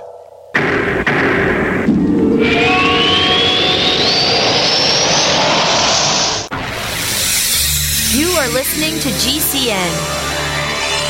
Visit GCNlive.com today. Do you need a website? Well, you can get a great deal on hosting services with Namecheap's legendary coupon code. They're offering substantial hosting discounts on shared hosting, business hosting, VPS hosting, reseller hosting, and even dedicated servers. Namecheap is preferred by millions. It's backed by a money back guarantee. Use the coupon code LEGENDARY to cash in on the special deal at namecheap.com. Namecheap.com. First came Attack of the Rockoids, and it was a critically acclaimed success. And now there's The Coming of the Protectors. A former military intelligence man is contacted by a space woman in a dream, a dream that turns out to be a nightmare because evil forces on our distant planet are planning to conquer the Earth. This is gripping science fiction of the classic kind. Attack of the Rockoids and The Coming of the Protectors. Find out more at rockoids.com. That's rockoids, R O C K O I D S.com. Silver has always been nature's very own antibiotic, and only one system allows you to generate an endless supply of natural silver solutions. Silverlungs.com. You'll find no wild claims or pseudoscience, just a lifetime of nano-sized pure silver solutions. The Silver Lungs generator allows you to make your own, so stop paying for silver solutions. The unique lung delivery system targets respiratory infections where other silver solutions simply cannot reach. See the Silver Lungs generator and lung delivery system at silverlungs.com. That's silverlungs.com. No other network provides the level of customer service we do. When it comes to radio advertising, we are your one stop shop. And no matter how big or small your business is, we can help. Email us at advertise at gcnlive.com, and an experienced advertising executive will help you take the first step towards driving more customers to your business or website. Advertise at gcnlive.com. Easy, affordable, effective. The old way of living with diabetes is a pain. You've got to remember to do your testing, and you always need to be sticking your fingers. The new way to live your life with diabetes is with a continuous glucose monitor. You simply apply a discreet, easy to use sensor on your body, and it continuously monitors your glucose levels, helping you spend more time in range and freeing you from painful finger pricks. If you test your blood sugar at least four times per day and inject insulin at least three times per day, or use an insulin pump and have private insurance or Medicare, Medicare, you might be eligible for a CGM with little or no cost to you. Call U.S. Medical Supply today for a free benefits check. We offer free shipping, 90 day supplies, and we bill Medicare or your insurance directly. Call now and say goodbye to finger pricks. 800 880 1896. 800 880 1896. 800 880 1896. That's 800 880 1896. Now, with orders to stay at home, public health concerns, the reality of illness due to pathogens and viruses, your health is at an all time high risk. That's why it's critical to take a proactive approach to boost your immune system. You can with new nano colloidal silver from Americare, our patented process with tiny silver particles, one one hundredth the size of a red blood cell, allows for maximum body absorption. Americare's nano colloidal silver effectively disinfects your body internally, attacking pathogens and viruses while supercharging your immune system Colloidal silver is antibacterial and antiviral. Simply put, it prohibits bacterial respiration, suffocating viral cells, preventing the virus from replicating. And now, due to public health concern, Americare is authorized to offer our lowest and best price ever, around a dollar a day, but supplies are limited. Purchase nanocolloidal silver now at immunesupportnow.com. That's immunesupportnow.com. These statements have not been evaluated by the Food and Drug Administration. This product is not intended to diagnose, treat, cure, or prevent any disease. Supplies are limited.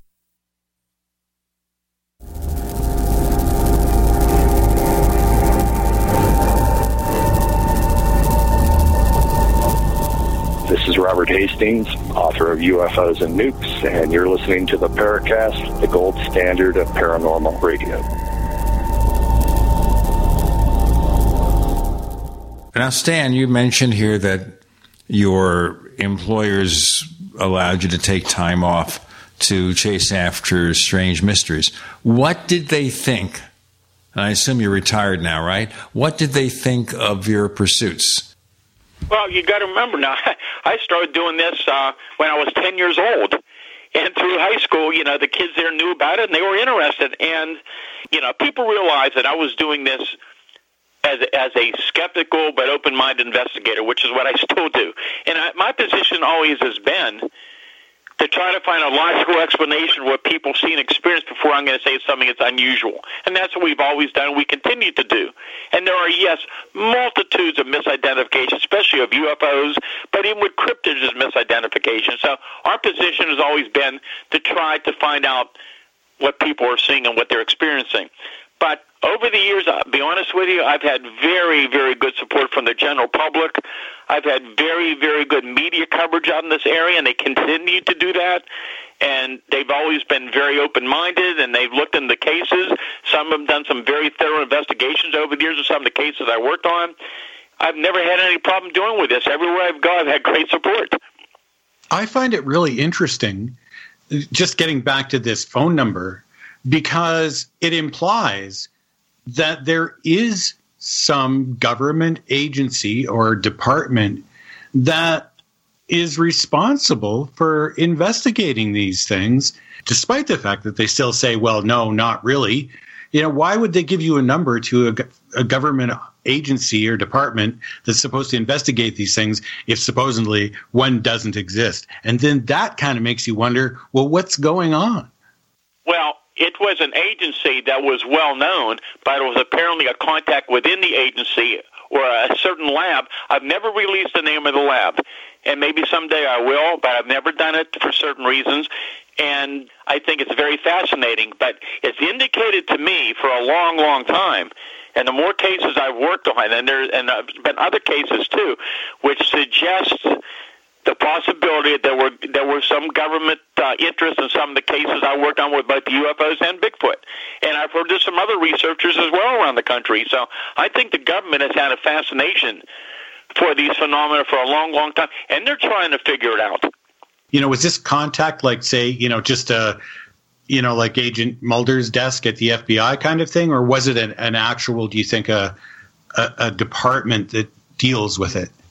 I think it was probably uh, a con- a person within that organization, within that the agency that would deal with those type of reports or be interested in them. But apparently, apparently they were aware of what was going on and were interested in learning more. And if we came up with something, they were interested in taking a look at it.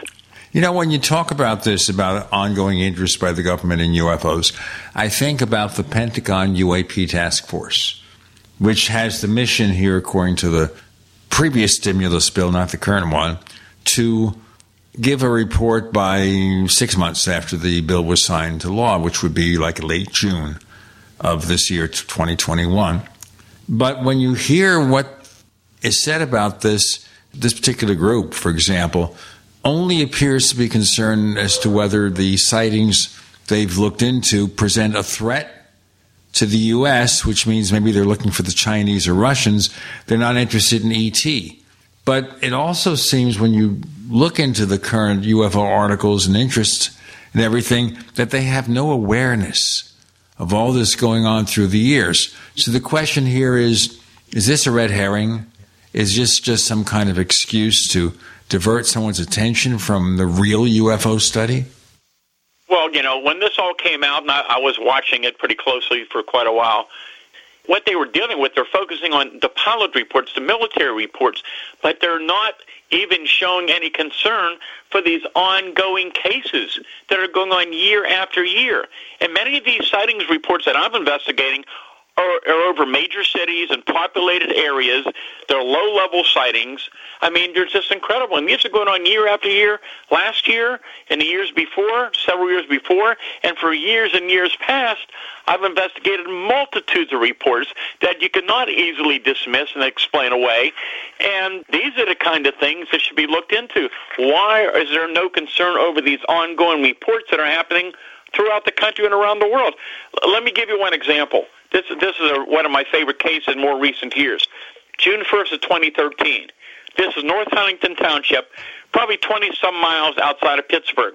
This is Route 30, a major four lane highway. The witness involved, I spent a lot of time with, with this person, very credible, educated person. She has a three year old child with her in the vehicle.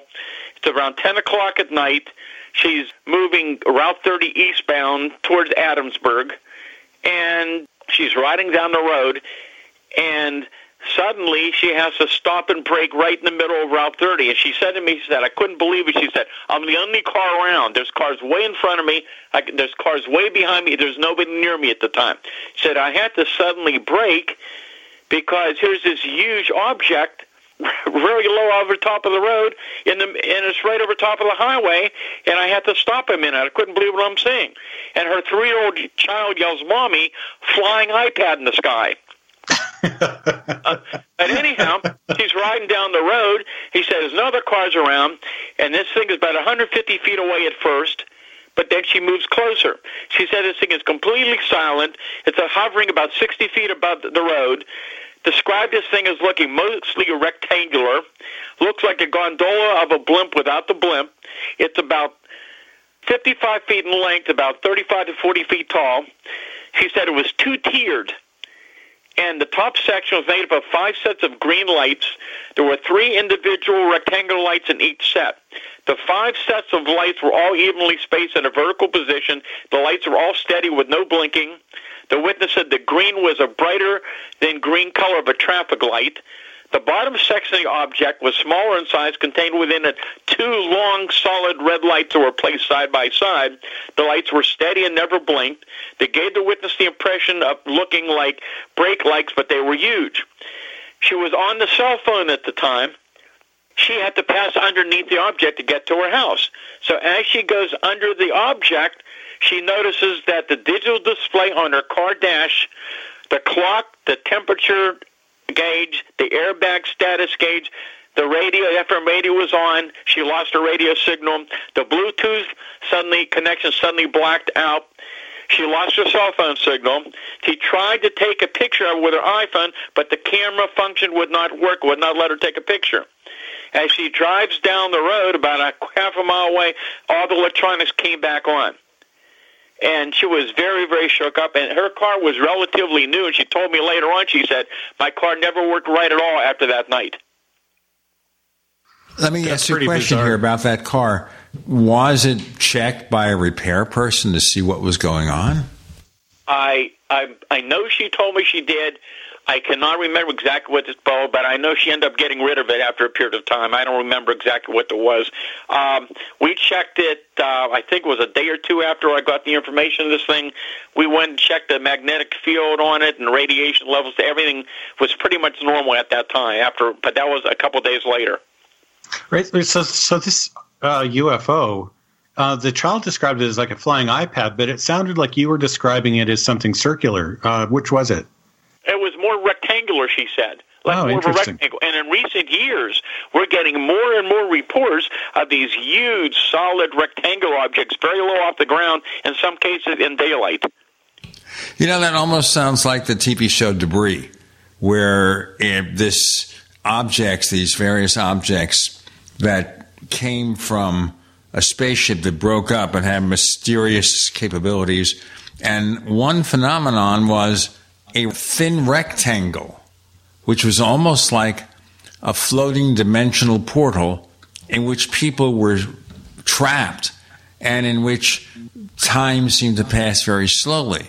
So they, when they were finally freed, without giving you the plot line completely or do the spoiler, some of them were in there for decades.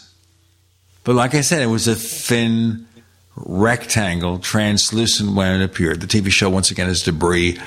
It's on, I believe, NBC. And it's produced by one of the producers of Fringe. So you know that darn thing is weird as heck. And I don't know if anyone else cares about sci fi shows. I tend to like to watch them, it's a lot of fun. We have Stan Gordon, who's a very busy UFO investigator from Western Pennsylvania. He's been at it for decades. He'll also be back with the After the Paracast podcast. So for those of you who haven't subscribed to the Paracast Plus, to hear that show, go to the Paracast.plus for more information. With Gene, Randall, and Stan, you're in the Paracast.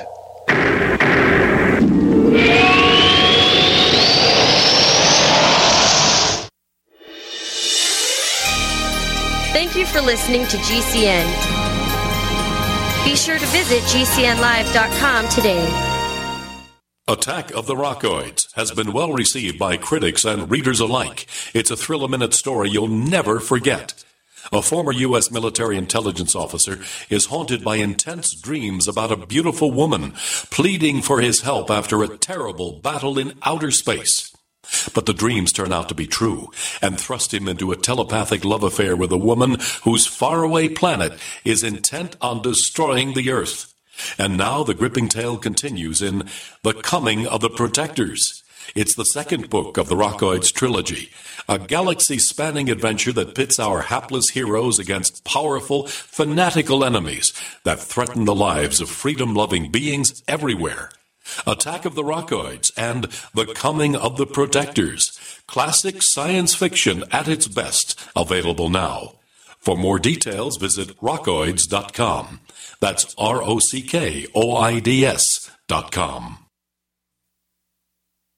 Jake was in big trouble with the IRS. He owed how much? 92 thousand dollars. Ouch! The IRS left no room for Jake to breathe. They put a lien on my house, took all the money out of my bank account, took money out of my paychecks. So it was a nightmare. He needed help fast. I figured that all these companies were the same until I called federal tax management. You could just tell they knew what they were talking about. Right then and there, I felt like I had some hope. Stop the liens, levies, and garnishments fast and qualify for one of several special IRS programs that could reduce or even eliminate your tax debt. So, how'd it go for Jake? They did what they said they would do. They came through for me. I ended up saving an unbelievable amount. I was so jazzed. I was extremely happy. If you owe more than $10,000 in back taxes, take Jake's advice. Give Federal Tax Management a phone call. If they help me, they can help anybody. Call the Federal Tax Management Hotline now. 800 503 8625. 800 503 8625. 800 503 8625.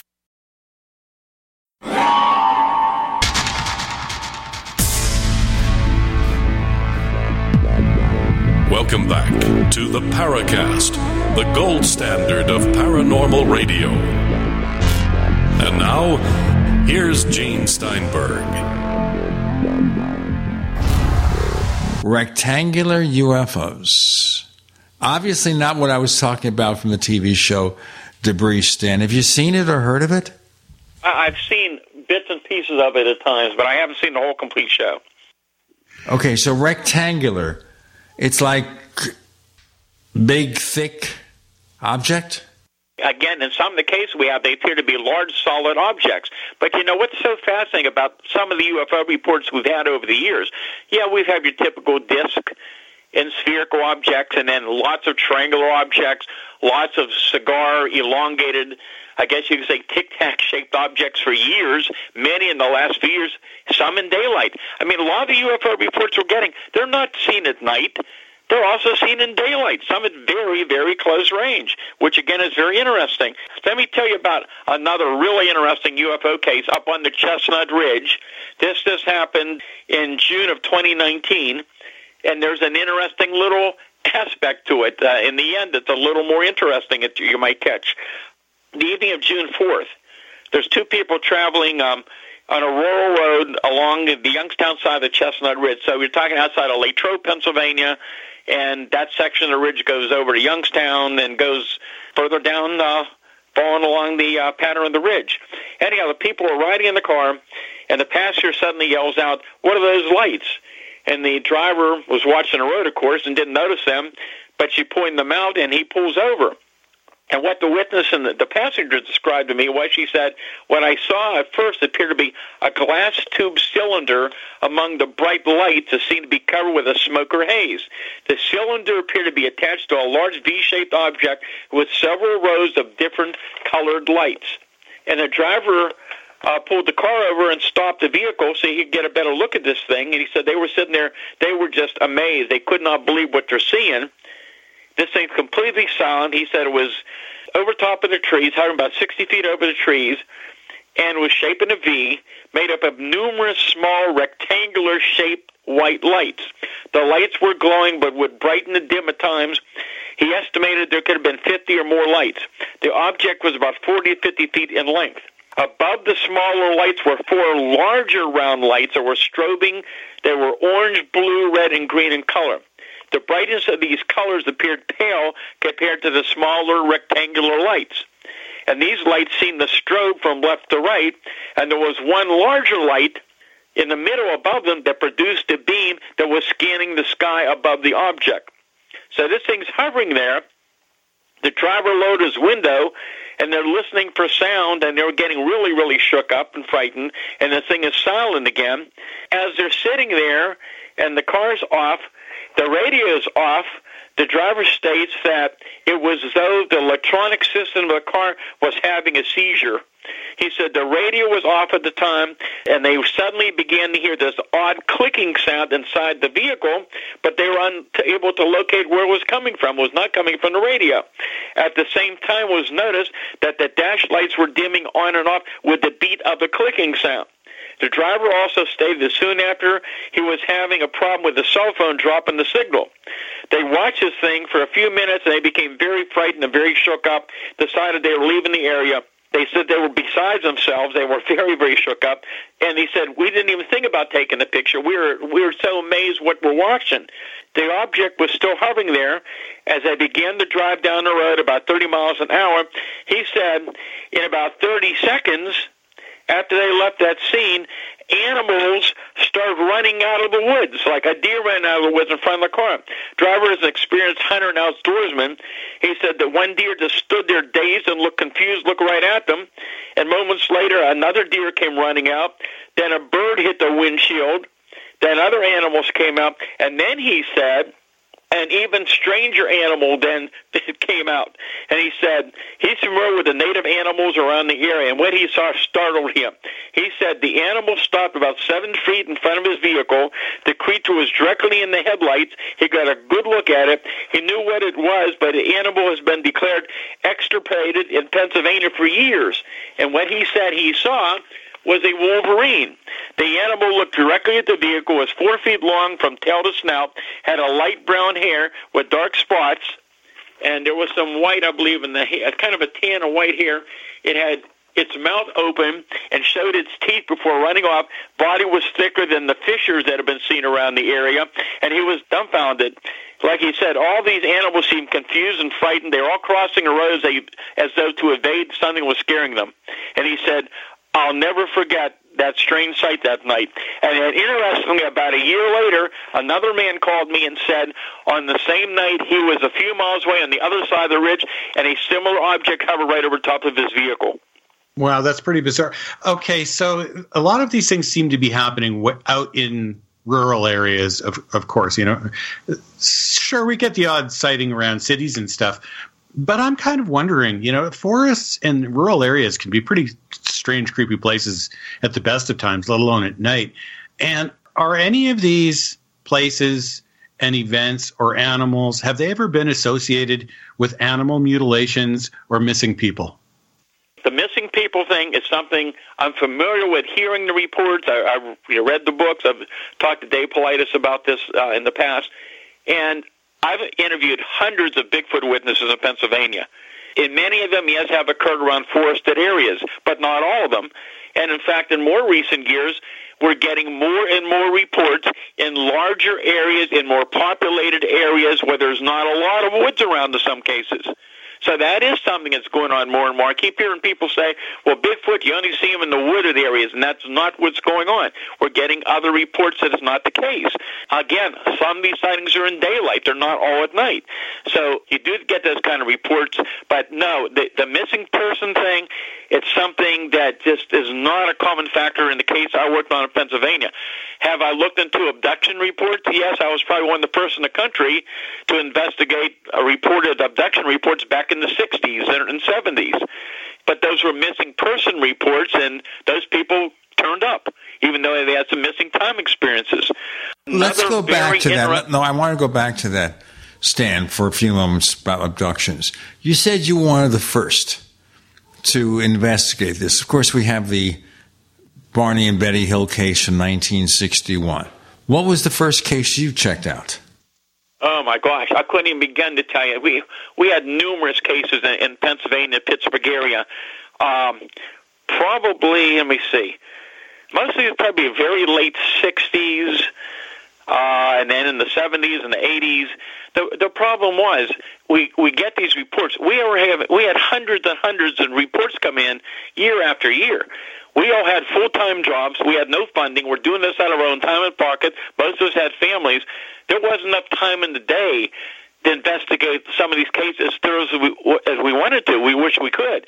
But on some of these abduction cases, you could spend weeks and months in one case. And uh, but some of those people we kept in touch with for years. I mean, there's one person I'm still in touch with today. She was a little girl that was missing and there was a big search for in the area, which is an area which, by the way, is still active with a lot of strange phenomena going on in another part of the area, not on the Chestnut Ridge. And um, they had found her sometime later, right in the field where they had already searched. And that and that person, throughout her life, began to have paranormal experiences, uh, apparitions, uh, premonitions later had UFO experiences, a Bigfoot encounter, all kinds. But in some cases, her husband was with her. Other people would experience it sometimes, but then later, her children and then her grandchildren now are experiencing the same thing. And I found that in other cases as well. In some cases, certain people have a lifelong history from the time they're very young who begin to experience various phenomena, and they have these encounters throughout their lives. Is it that they have certain abilities that they're able to perceive this phenomena, or is the phenomena attracted to them for some reason? Well, I don't know, but that's a fascinating case. I mean, that sounds like it could be a book in and of itself. Oh, oh believe me, there there there are so many cases. I, it's an, incredible. I mean, the cases I worked on myself over the year, there's hundreds and hundreds and probably thousands. We've got Stan Gordon, Gene Steinberg, J. Randall Murphy. You're in the Paracast.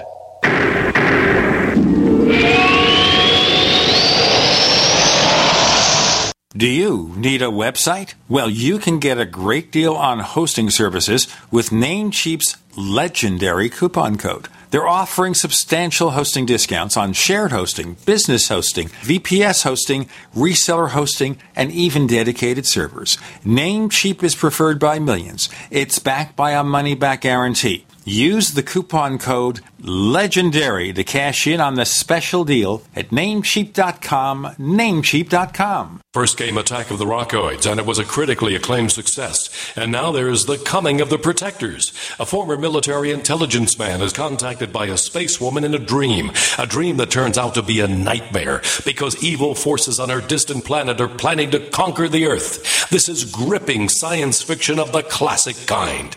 Attack of the Rockoids and The Coming of the Protectors. Find out more at rockoids.com. That's rockoids, R O C K O I D S.com.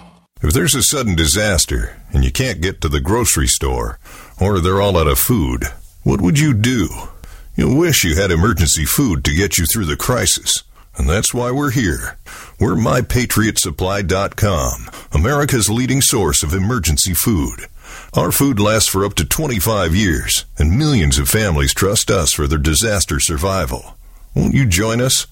Unlike other food companies, we don't skimp on calories. Our meals give you more than 2,000 calories per day. Why? Because that's what you need to survive any challenging crisis. And right now, you can save $200 on our popular three month emergency food kit. Just go to mypatriotsupply.com and place your order. We ship fast, two to three days max, and your food arrives discreetly right to your door. So order today and save $200 at mypatriotsupply.com. That's mypatriotsupply.com.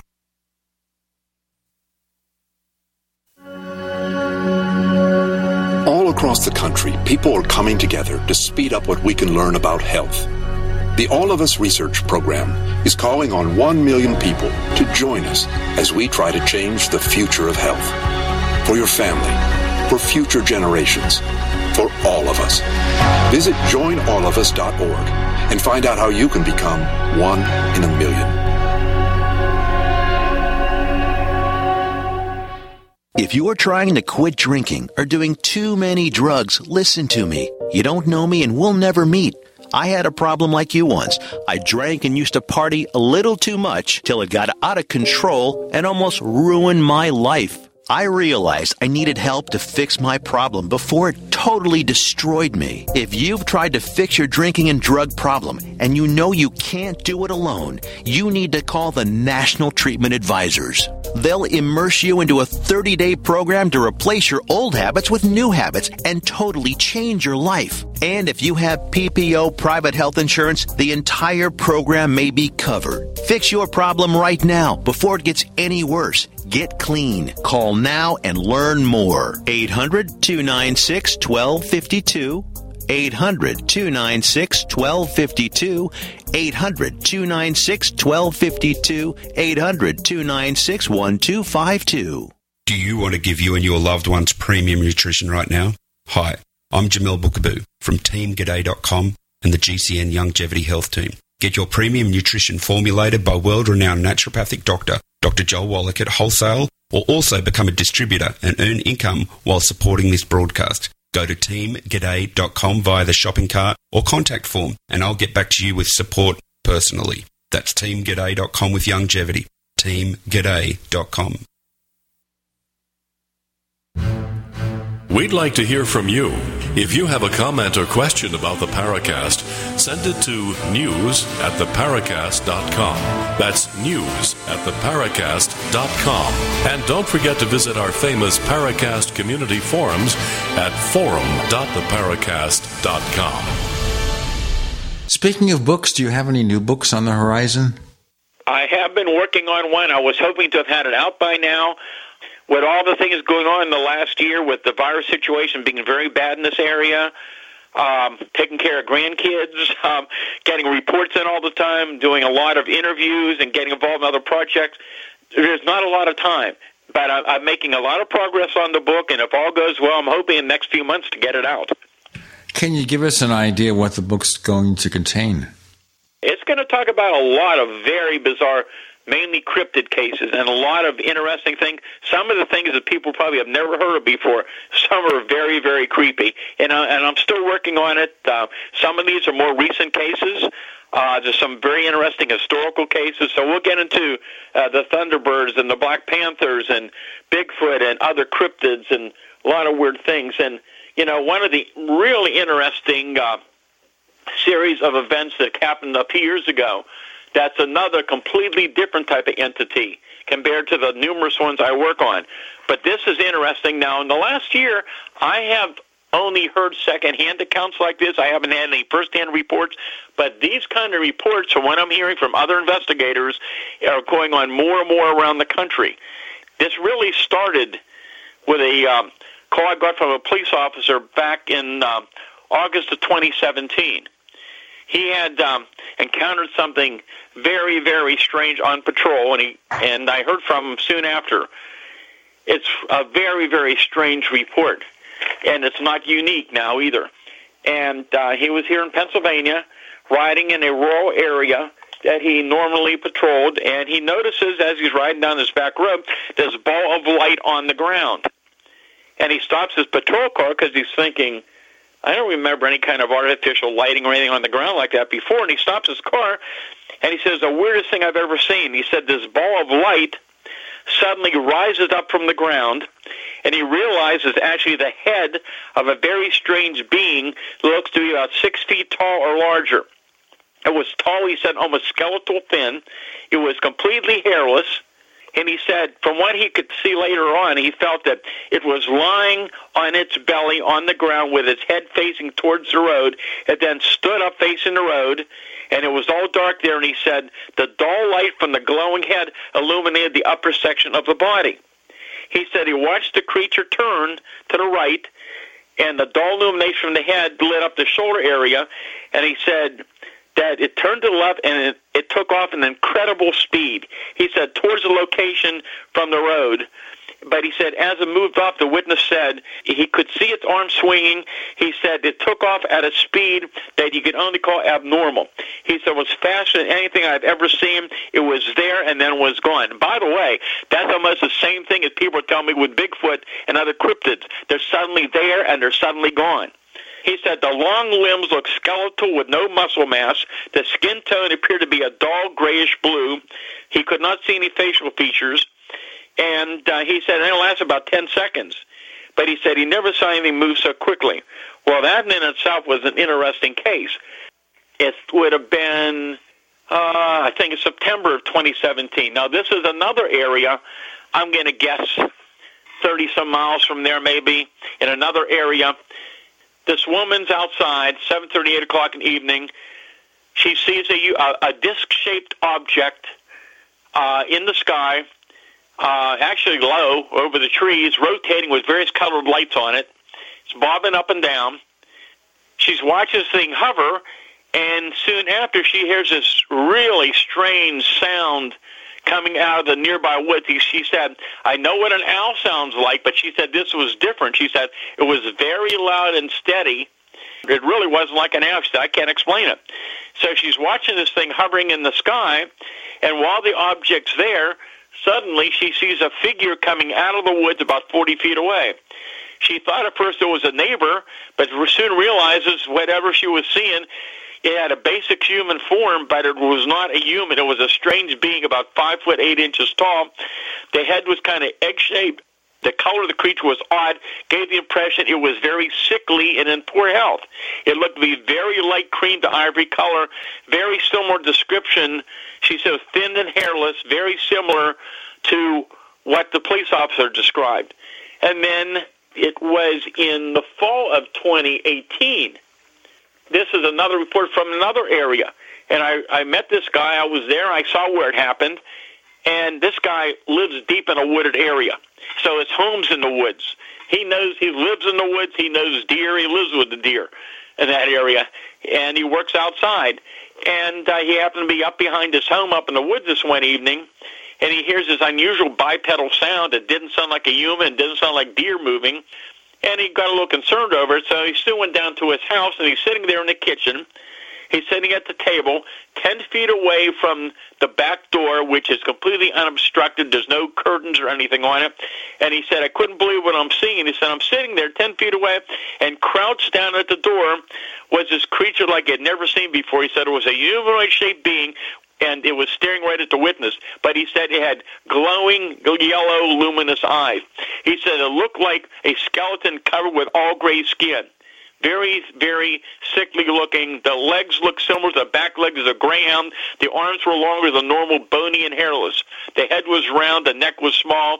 The head appeared to be on its shoulders. The mouth was closed, but the eyes were glowing a dull yellow. He said this thing was six or seven feet tall he could see its spine protruding as it moved. And it was crouched down on all fours, looked directly into his face. He got up and turned. When he looked back, was crouched on all fours, scampering around the side of the house and gone. And more reports have come in since then. Others have received similar reports, and not only in Pennsylvania, but around the country. How do you explain that? How can I explain a lot of these things? The whole point is this: you got, and, and we're just talking now about just a few of the kind of cryptids and creatures I've been getting reports on and others. You can't have so many unknown creatures out there. It's impossible. But at the same time, you've got so many really credible witnesses who don't know each other. In most cases, they know nothing about these other reports. They're reluctant to tell anybody. Some of them were scared to death. They want no publicity. So you can't eliminate these reports. And when you compare the data and the similarities from across the country, and even some cases other countries, something's going on. You know what it sounds like? Okay. It sounds like some kind of alien creature has got itself marooned here and is like getting you know, it needs help. Like it, it hasn't got enough food to eat, and it's like just about down to skin and bones, and and it's freaked out by people, and it, and it's afraid of us, and you know that's what it kind of sounds like to me. But there's uh, so much we won't even have time to begin to talk about. Ladies and gentlemen, we'll have sympathy for cryptids. The poor cryptids stuck here on this horrible backwater planet with those earthlings. They're just horrible people, aren't they? We're talking about us. Oh well.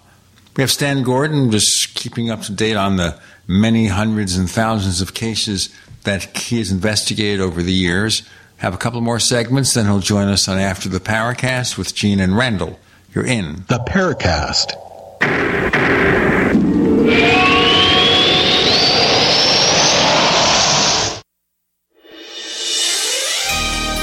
Thank you for listening to GCN. Be sure to visit GCNlive.com today.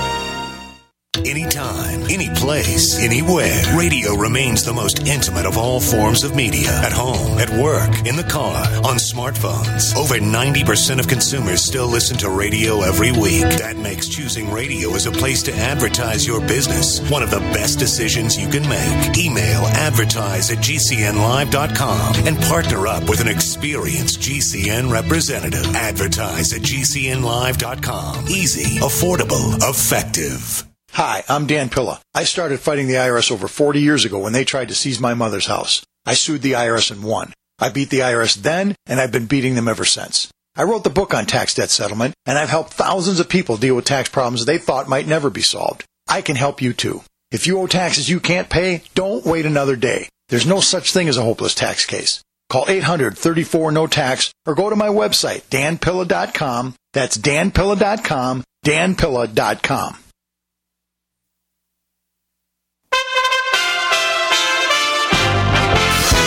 USA Radio News with Dan Naraki.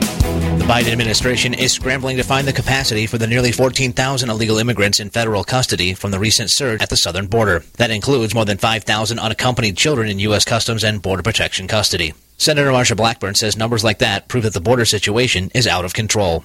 The Tennessee Republican tells Fox News that criminal elements are making the situation worse by taking advantage of the confusion. You have international drug cartels human trafficking, sex trafficking cartels, and where are they all coming to work? The northern part of Mexico, just south of the U.S. border.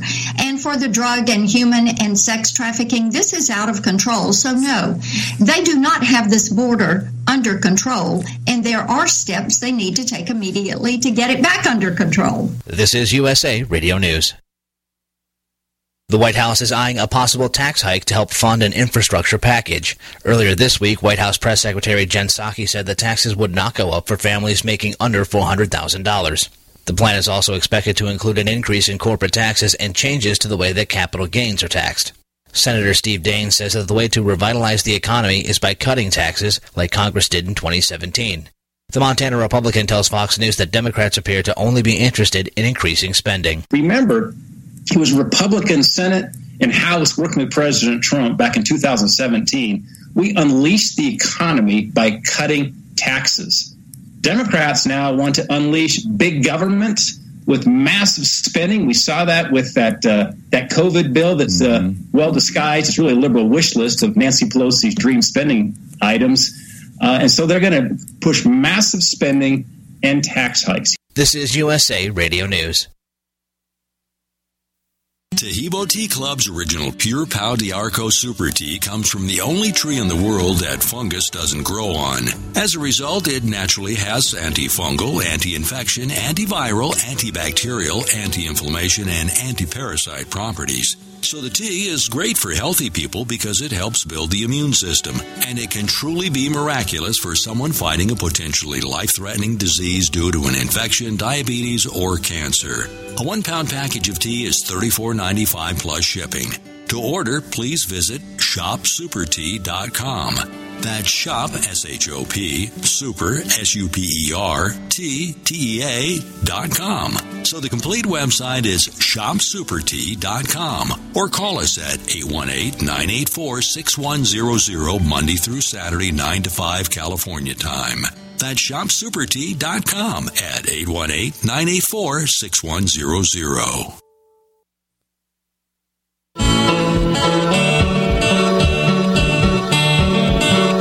This is Micah Hanks of the Gralien Report, and you're listening to the Paracast, the gold standard of paranormal radio.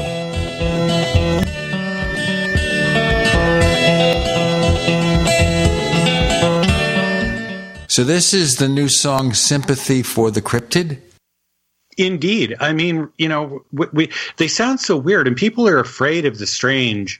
You know, you think about like you know, ET, the extraterrestrial. He has kind of weird looking and stuff too, and but he really wasn't out to hurt anybody. Like maybe these creatures are, maybe they need help, you know. But people are more likely to pick up a gun and shoot at one than uh, you know than to try and help it out. Well, another interesting little detail that I've been noticing in some cases in more recent years, and I've talked about this in some of the other shows, and some of the researchers are beginning to notice it as well. But one thing I found out in some cases, when these creatures seem to realize that the human observer is able to see them, they become very startled and, leave very quickly. They're very, very startled and seem to be very upset when they realize they're being seen. And I think that might be a clue to something. Yeah, like if they know that they get caught, they'll probably get dissected in some laboratory. you, know, you know, they know the animals know that humans are dangerous. I don't know how they know. How do animals know that we're dangerous when they've never really encountered us before? Somehow it's either instinct or they learn it, but they know, you know? It's just like Teddy Bear knows before I feed him that he's going to get fed, even though I don't do it the same time every day. Animals are very intuitive. They have senses that are very keen.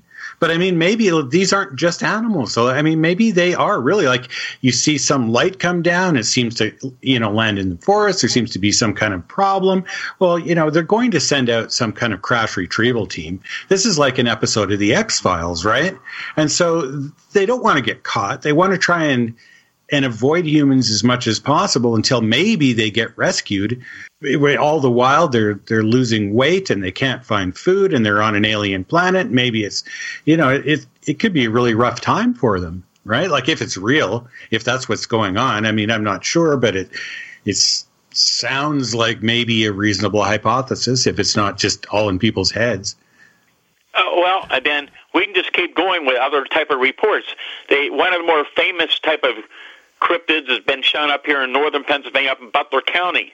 They call it the Butler Gargoyle now. It's kind of got that uh, name to it, attachment to it. And this was back in March of 2011. I got to know this witness very well. He's a professional. Got to know him and his family quite well. He's uh, riding down early morning, late at night, early morning, back road in Butler County, and this would be between uh, Chicora and East Brady. Butler County's had a long history of, of all kind of phenomena. I was up there probably late 60s, early 70s, and others have investigated many reports up there from UFO sightings and landing reports and cryptids and weird things for years and years also in Butler County. But anyhow, he's riding down the road late that night, and he notices in his headlight there's something in a grassy area to the right, and he's thinking it's a deer and he's slowing down, but then he moves up a little further to try to get a better look. And about 50 yards away, he observes where there's something that's hunched over, and then it suddenly stands up. He observes this creature uh, in the high beams, and he watches this thing walk in front of a, a very large yellow reflective road sign, and it crosses the two-lane road in three long steps and has gone into the woods. And when I interviewed him initially, he said, I hear people talking about Bigfoot, but he said this was not a Bigfoot. He said this thing was tall.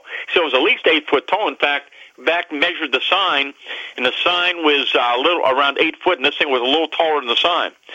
And he said this thing was covered with a smooth leather-like skin. It was either a dark tan or a light brown color. It never looked at him. He only saw it from this one side as it crossed the road.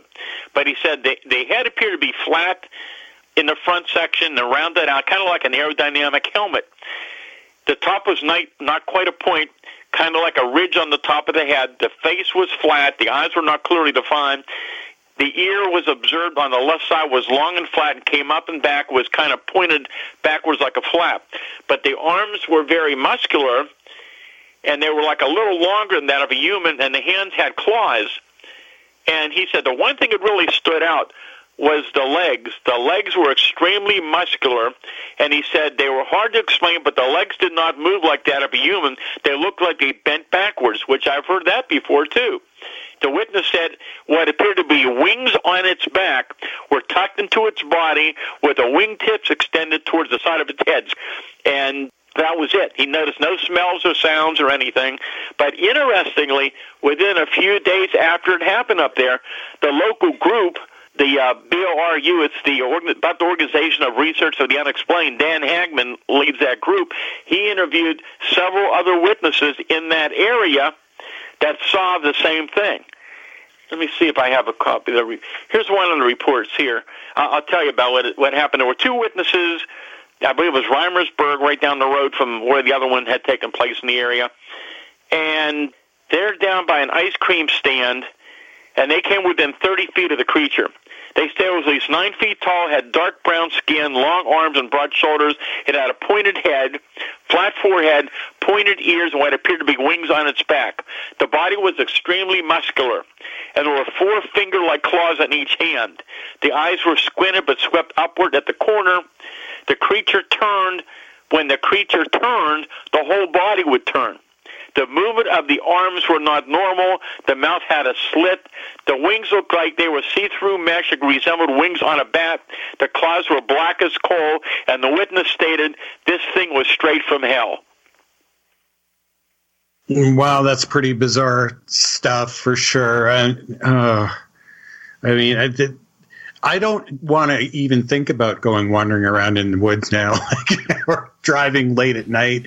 I used to do it all the time, and it, this is just kind of freaking me out. But I mean, we had last year uh, Chad Lewis and Kevin Lee Nelson on, who, who took a road trip uh, around down there and uh, wrote a book called uh, The Wendigo.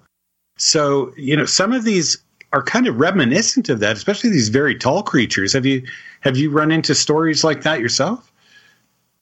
Uh, yeah, and again, it comes down to interpretation. I, I've heard different descriptions of what Wendigo supposedly looks like, and um, and you know, there's different sometimes localized names they give to some of these entities and other ones, and um, I, I've been trying to careful not to really attach too many names or titles to some of these things because there's similarities to some of the other reports, but there's differences as well.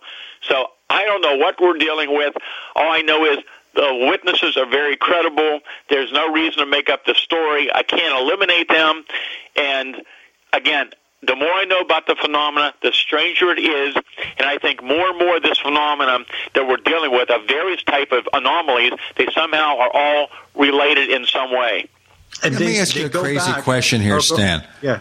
What do you think of the theory here that paranormal investigators, Fortean researchers, whatever, tend to attract the cases that most appeal to their subjects of study? Um, it's possible. I, I don't think it's in my case because, one, a lot of people don't even know who they're calling because I get reports from many different resources over the years, and many people have no idea yeah, some people surely recognize who I am in this area and what I've done. But a lot of them don't know what I personally really believe about these cases because I'm open to all possibilities. I don't know what I'm dealing with. I don't think anybody does. I know the kind of reports we're getting. I know the details of reports. I don't think anybody has the answer. I don't think the government has the answer. I, I, I believe without a doubt that they're aware that these phenomena are ongoing, but they're being truthful when they say they don't know what they are because I don't think they know what they are either. And I think they're trying to find out because they'd love to learn what's behind these uh, way these things appear and disappear. I think they'd like to learn a lot more about the phenomena. Except maybe the Pentagon UAP task force, which appears to be focusing on just one thing, as I said earlier in the show, whether or not the UAPs or UFOs represent a threat to national security. And if they're not, it's out of their hands. That's where it goes. More with Stan and Gene and Randall. You're in the Paracast.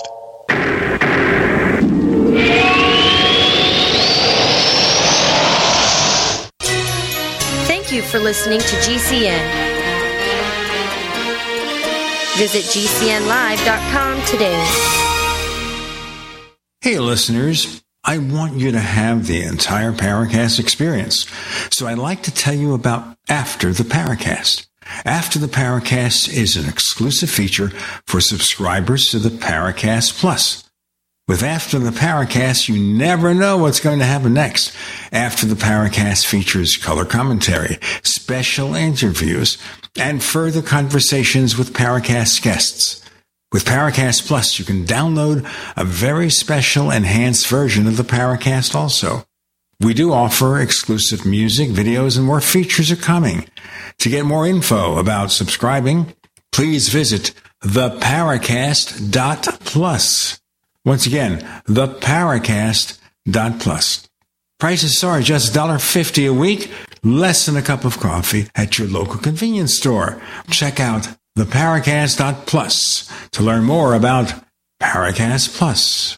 Frustrated trying to get business capital? Want to take the slow process and rejection out of the equation? GCNloans.com removes the slow, irritating approval process. Instead, get quick, simple funding. Powered by David Allen Capital, 80% of our pre qualified clients are approved in days. Pre qualify at GCNloans.com and get your money this week. It's that easy. GCNloans.com. That's GCNloans.com. Silver has always been nature's very own antibiotic, and only one system allows you to generate an endless supply of natural silver solutions. SilverLungs.com. You'll find no wild claims or pseudoscience, just a lifetime of nano-sized pure silver solutions. The Silver Lungs generator allows you to make your own, so stop paying for silver solutions. The unique lung delivery system targets respiratory infections where other silver solutions simply cannot reach. See the Silver Lungs generator and lung delivery system at SilverLungs.com. That's SilverLungs.com.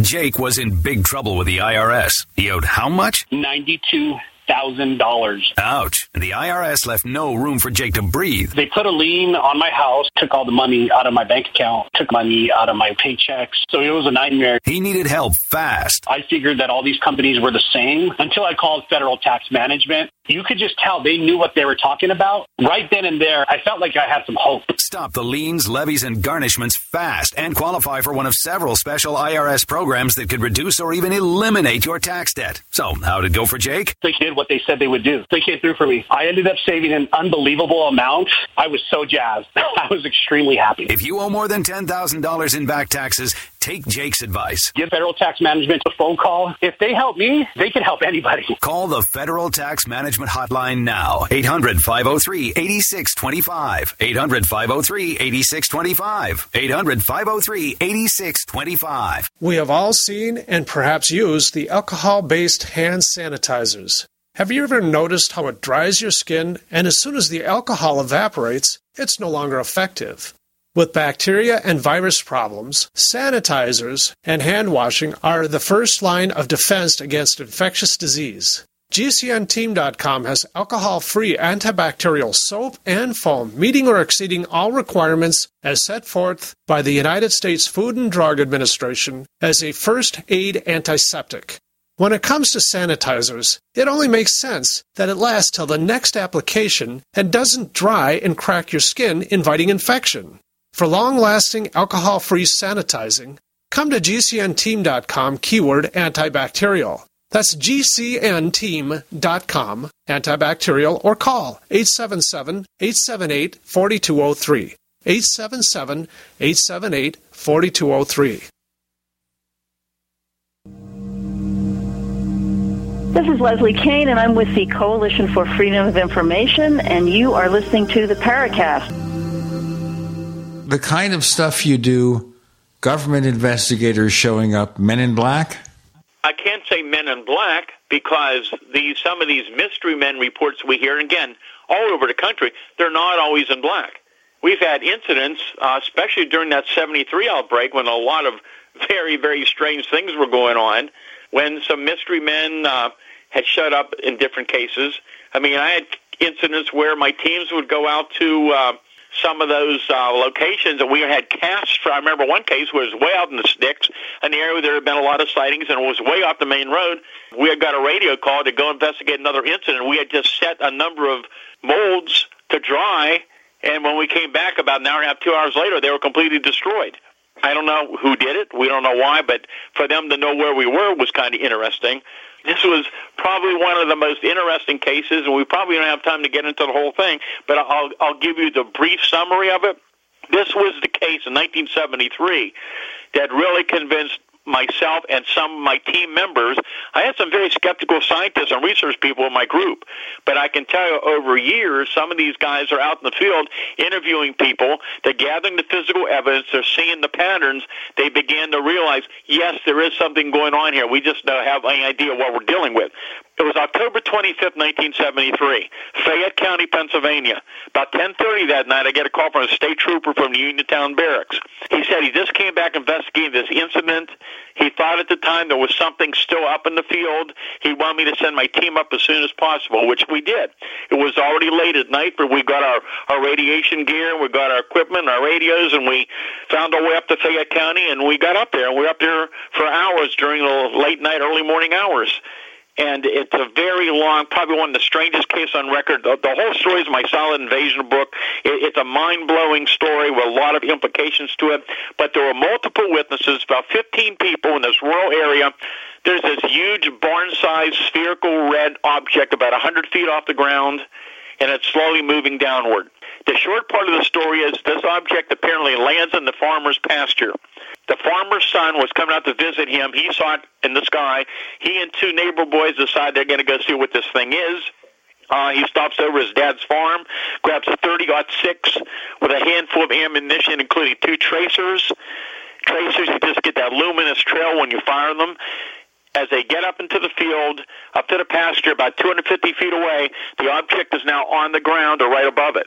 It's about 100 feet or more in diameter. It's a very large, now it's a, it's a bright white dome, so it's like a half of a sphere, making this loud whirling sound, illuminating the whole area and they're just standing there in amazement watching this thing. But about 75 feet away is a barbed wire fence, and along that barbed wire fence are these two huge hair-covered Bigfoot creatures, one about eight feet tall, the other about seven feet tall, one behind the other, slowly walking towards them. The one young boy, is so frightened he ran out of the field. The other young boy starts yelling at him, shoot him, shoot him. He takes the first shot, you got a tracer. He fires that second shot with that luminous tracer, a luminous trail, and the largest of the two creatures reaches out as at a grab at the tracer. It makes a loud whining, crying noise, and the exact time it does that, that huge object in the field suddenly vanishes and disappears. It doesn't take off, it's just gone. The sound stops. Most of the luminosity is gone. The creatures turn around, start walking back towards the field. He starts firing live ammo from his 30-06 at the creature, mainly the big one. No effect on him whatsoever. They call the state police. The trooper arrives on the scene, gets there about 45 minutes later. They get up into the area, and the trooper told me the area where the object was on the ground was a luminescent and glowing about 100 feet or more in diameter. He said um, it extended up from the ground. He said the farm animals wouldn't go anywhere near it. He said if he had a newspaper, he could have read the newspaper from the light coming off the glowing area. And it got stranger and stranger throughout the night. Years later, on one of our follow-up investigations with the primary witness, we found out something. He always thought that these two fellows that came to visit him about two weeks after it happened, because we had been there numerous times, he thought these two fellows were somehow connected to my group. This one fellow came was in a dark suit with a briefcase, and the other was a fellow dressed in Air Force blues and they wanted to interview him about his experience. And then they wanted to hypnotize him, which we never did for certain reasons, which I don't have time to get into right now. The um, fellow opened up his briefcase. Surprisingly, he had photographs of UFOs and also Bigfoot type creatures, and they wanted him to point out which looked similar. And apparently, they hypnotized him. And all those years, he thought they were part of my group, and they weren't. And we never were able to find out who these fellows were. They never came back and contacted him again. So that was kind of interesting as well.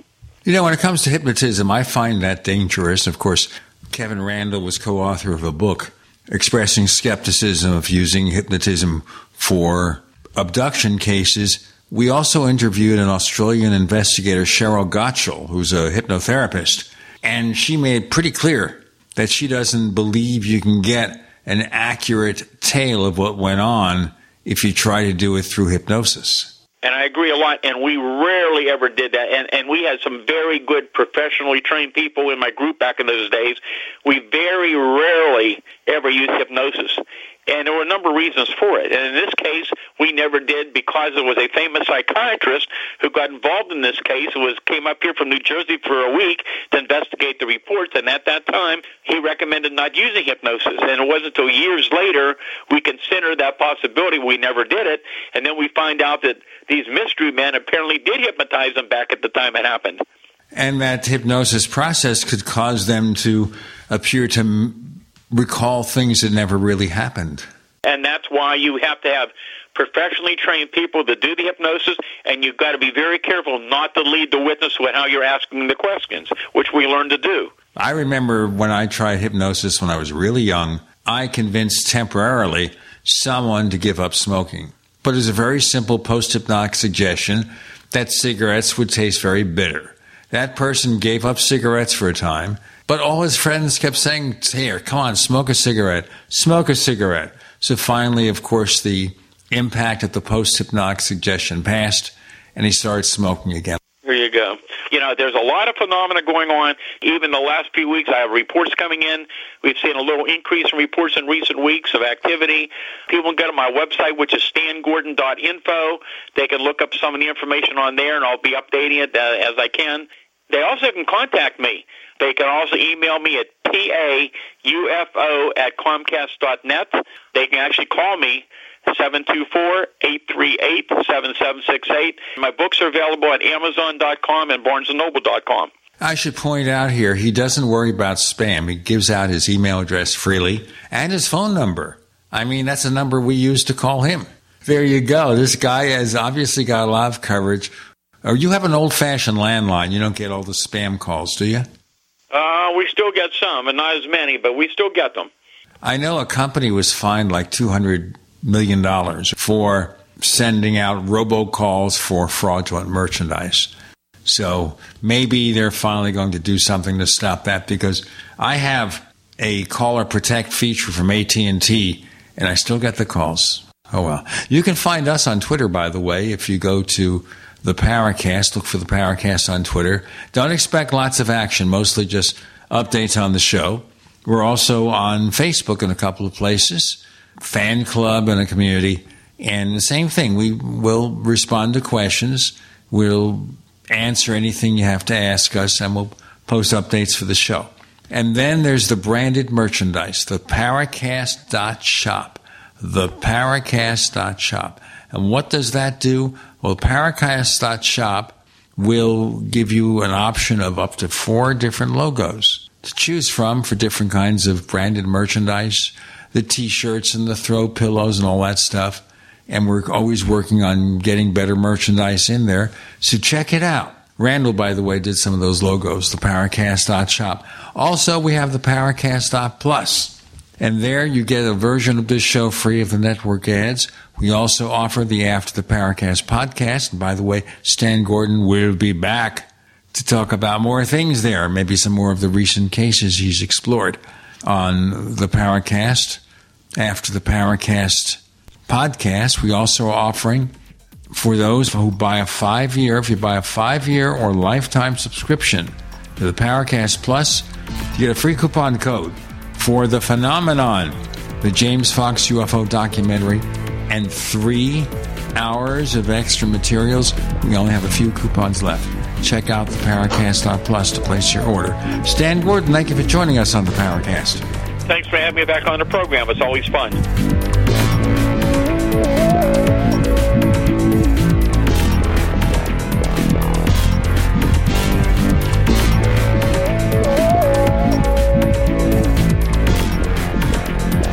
The Paracast, featuring Gene Steinberg, is a copyrighted presentation of Making the Impossible Incorporated. Tune in next week for a new adventure in The Paracast.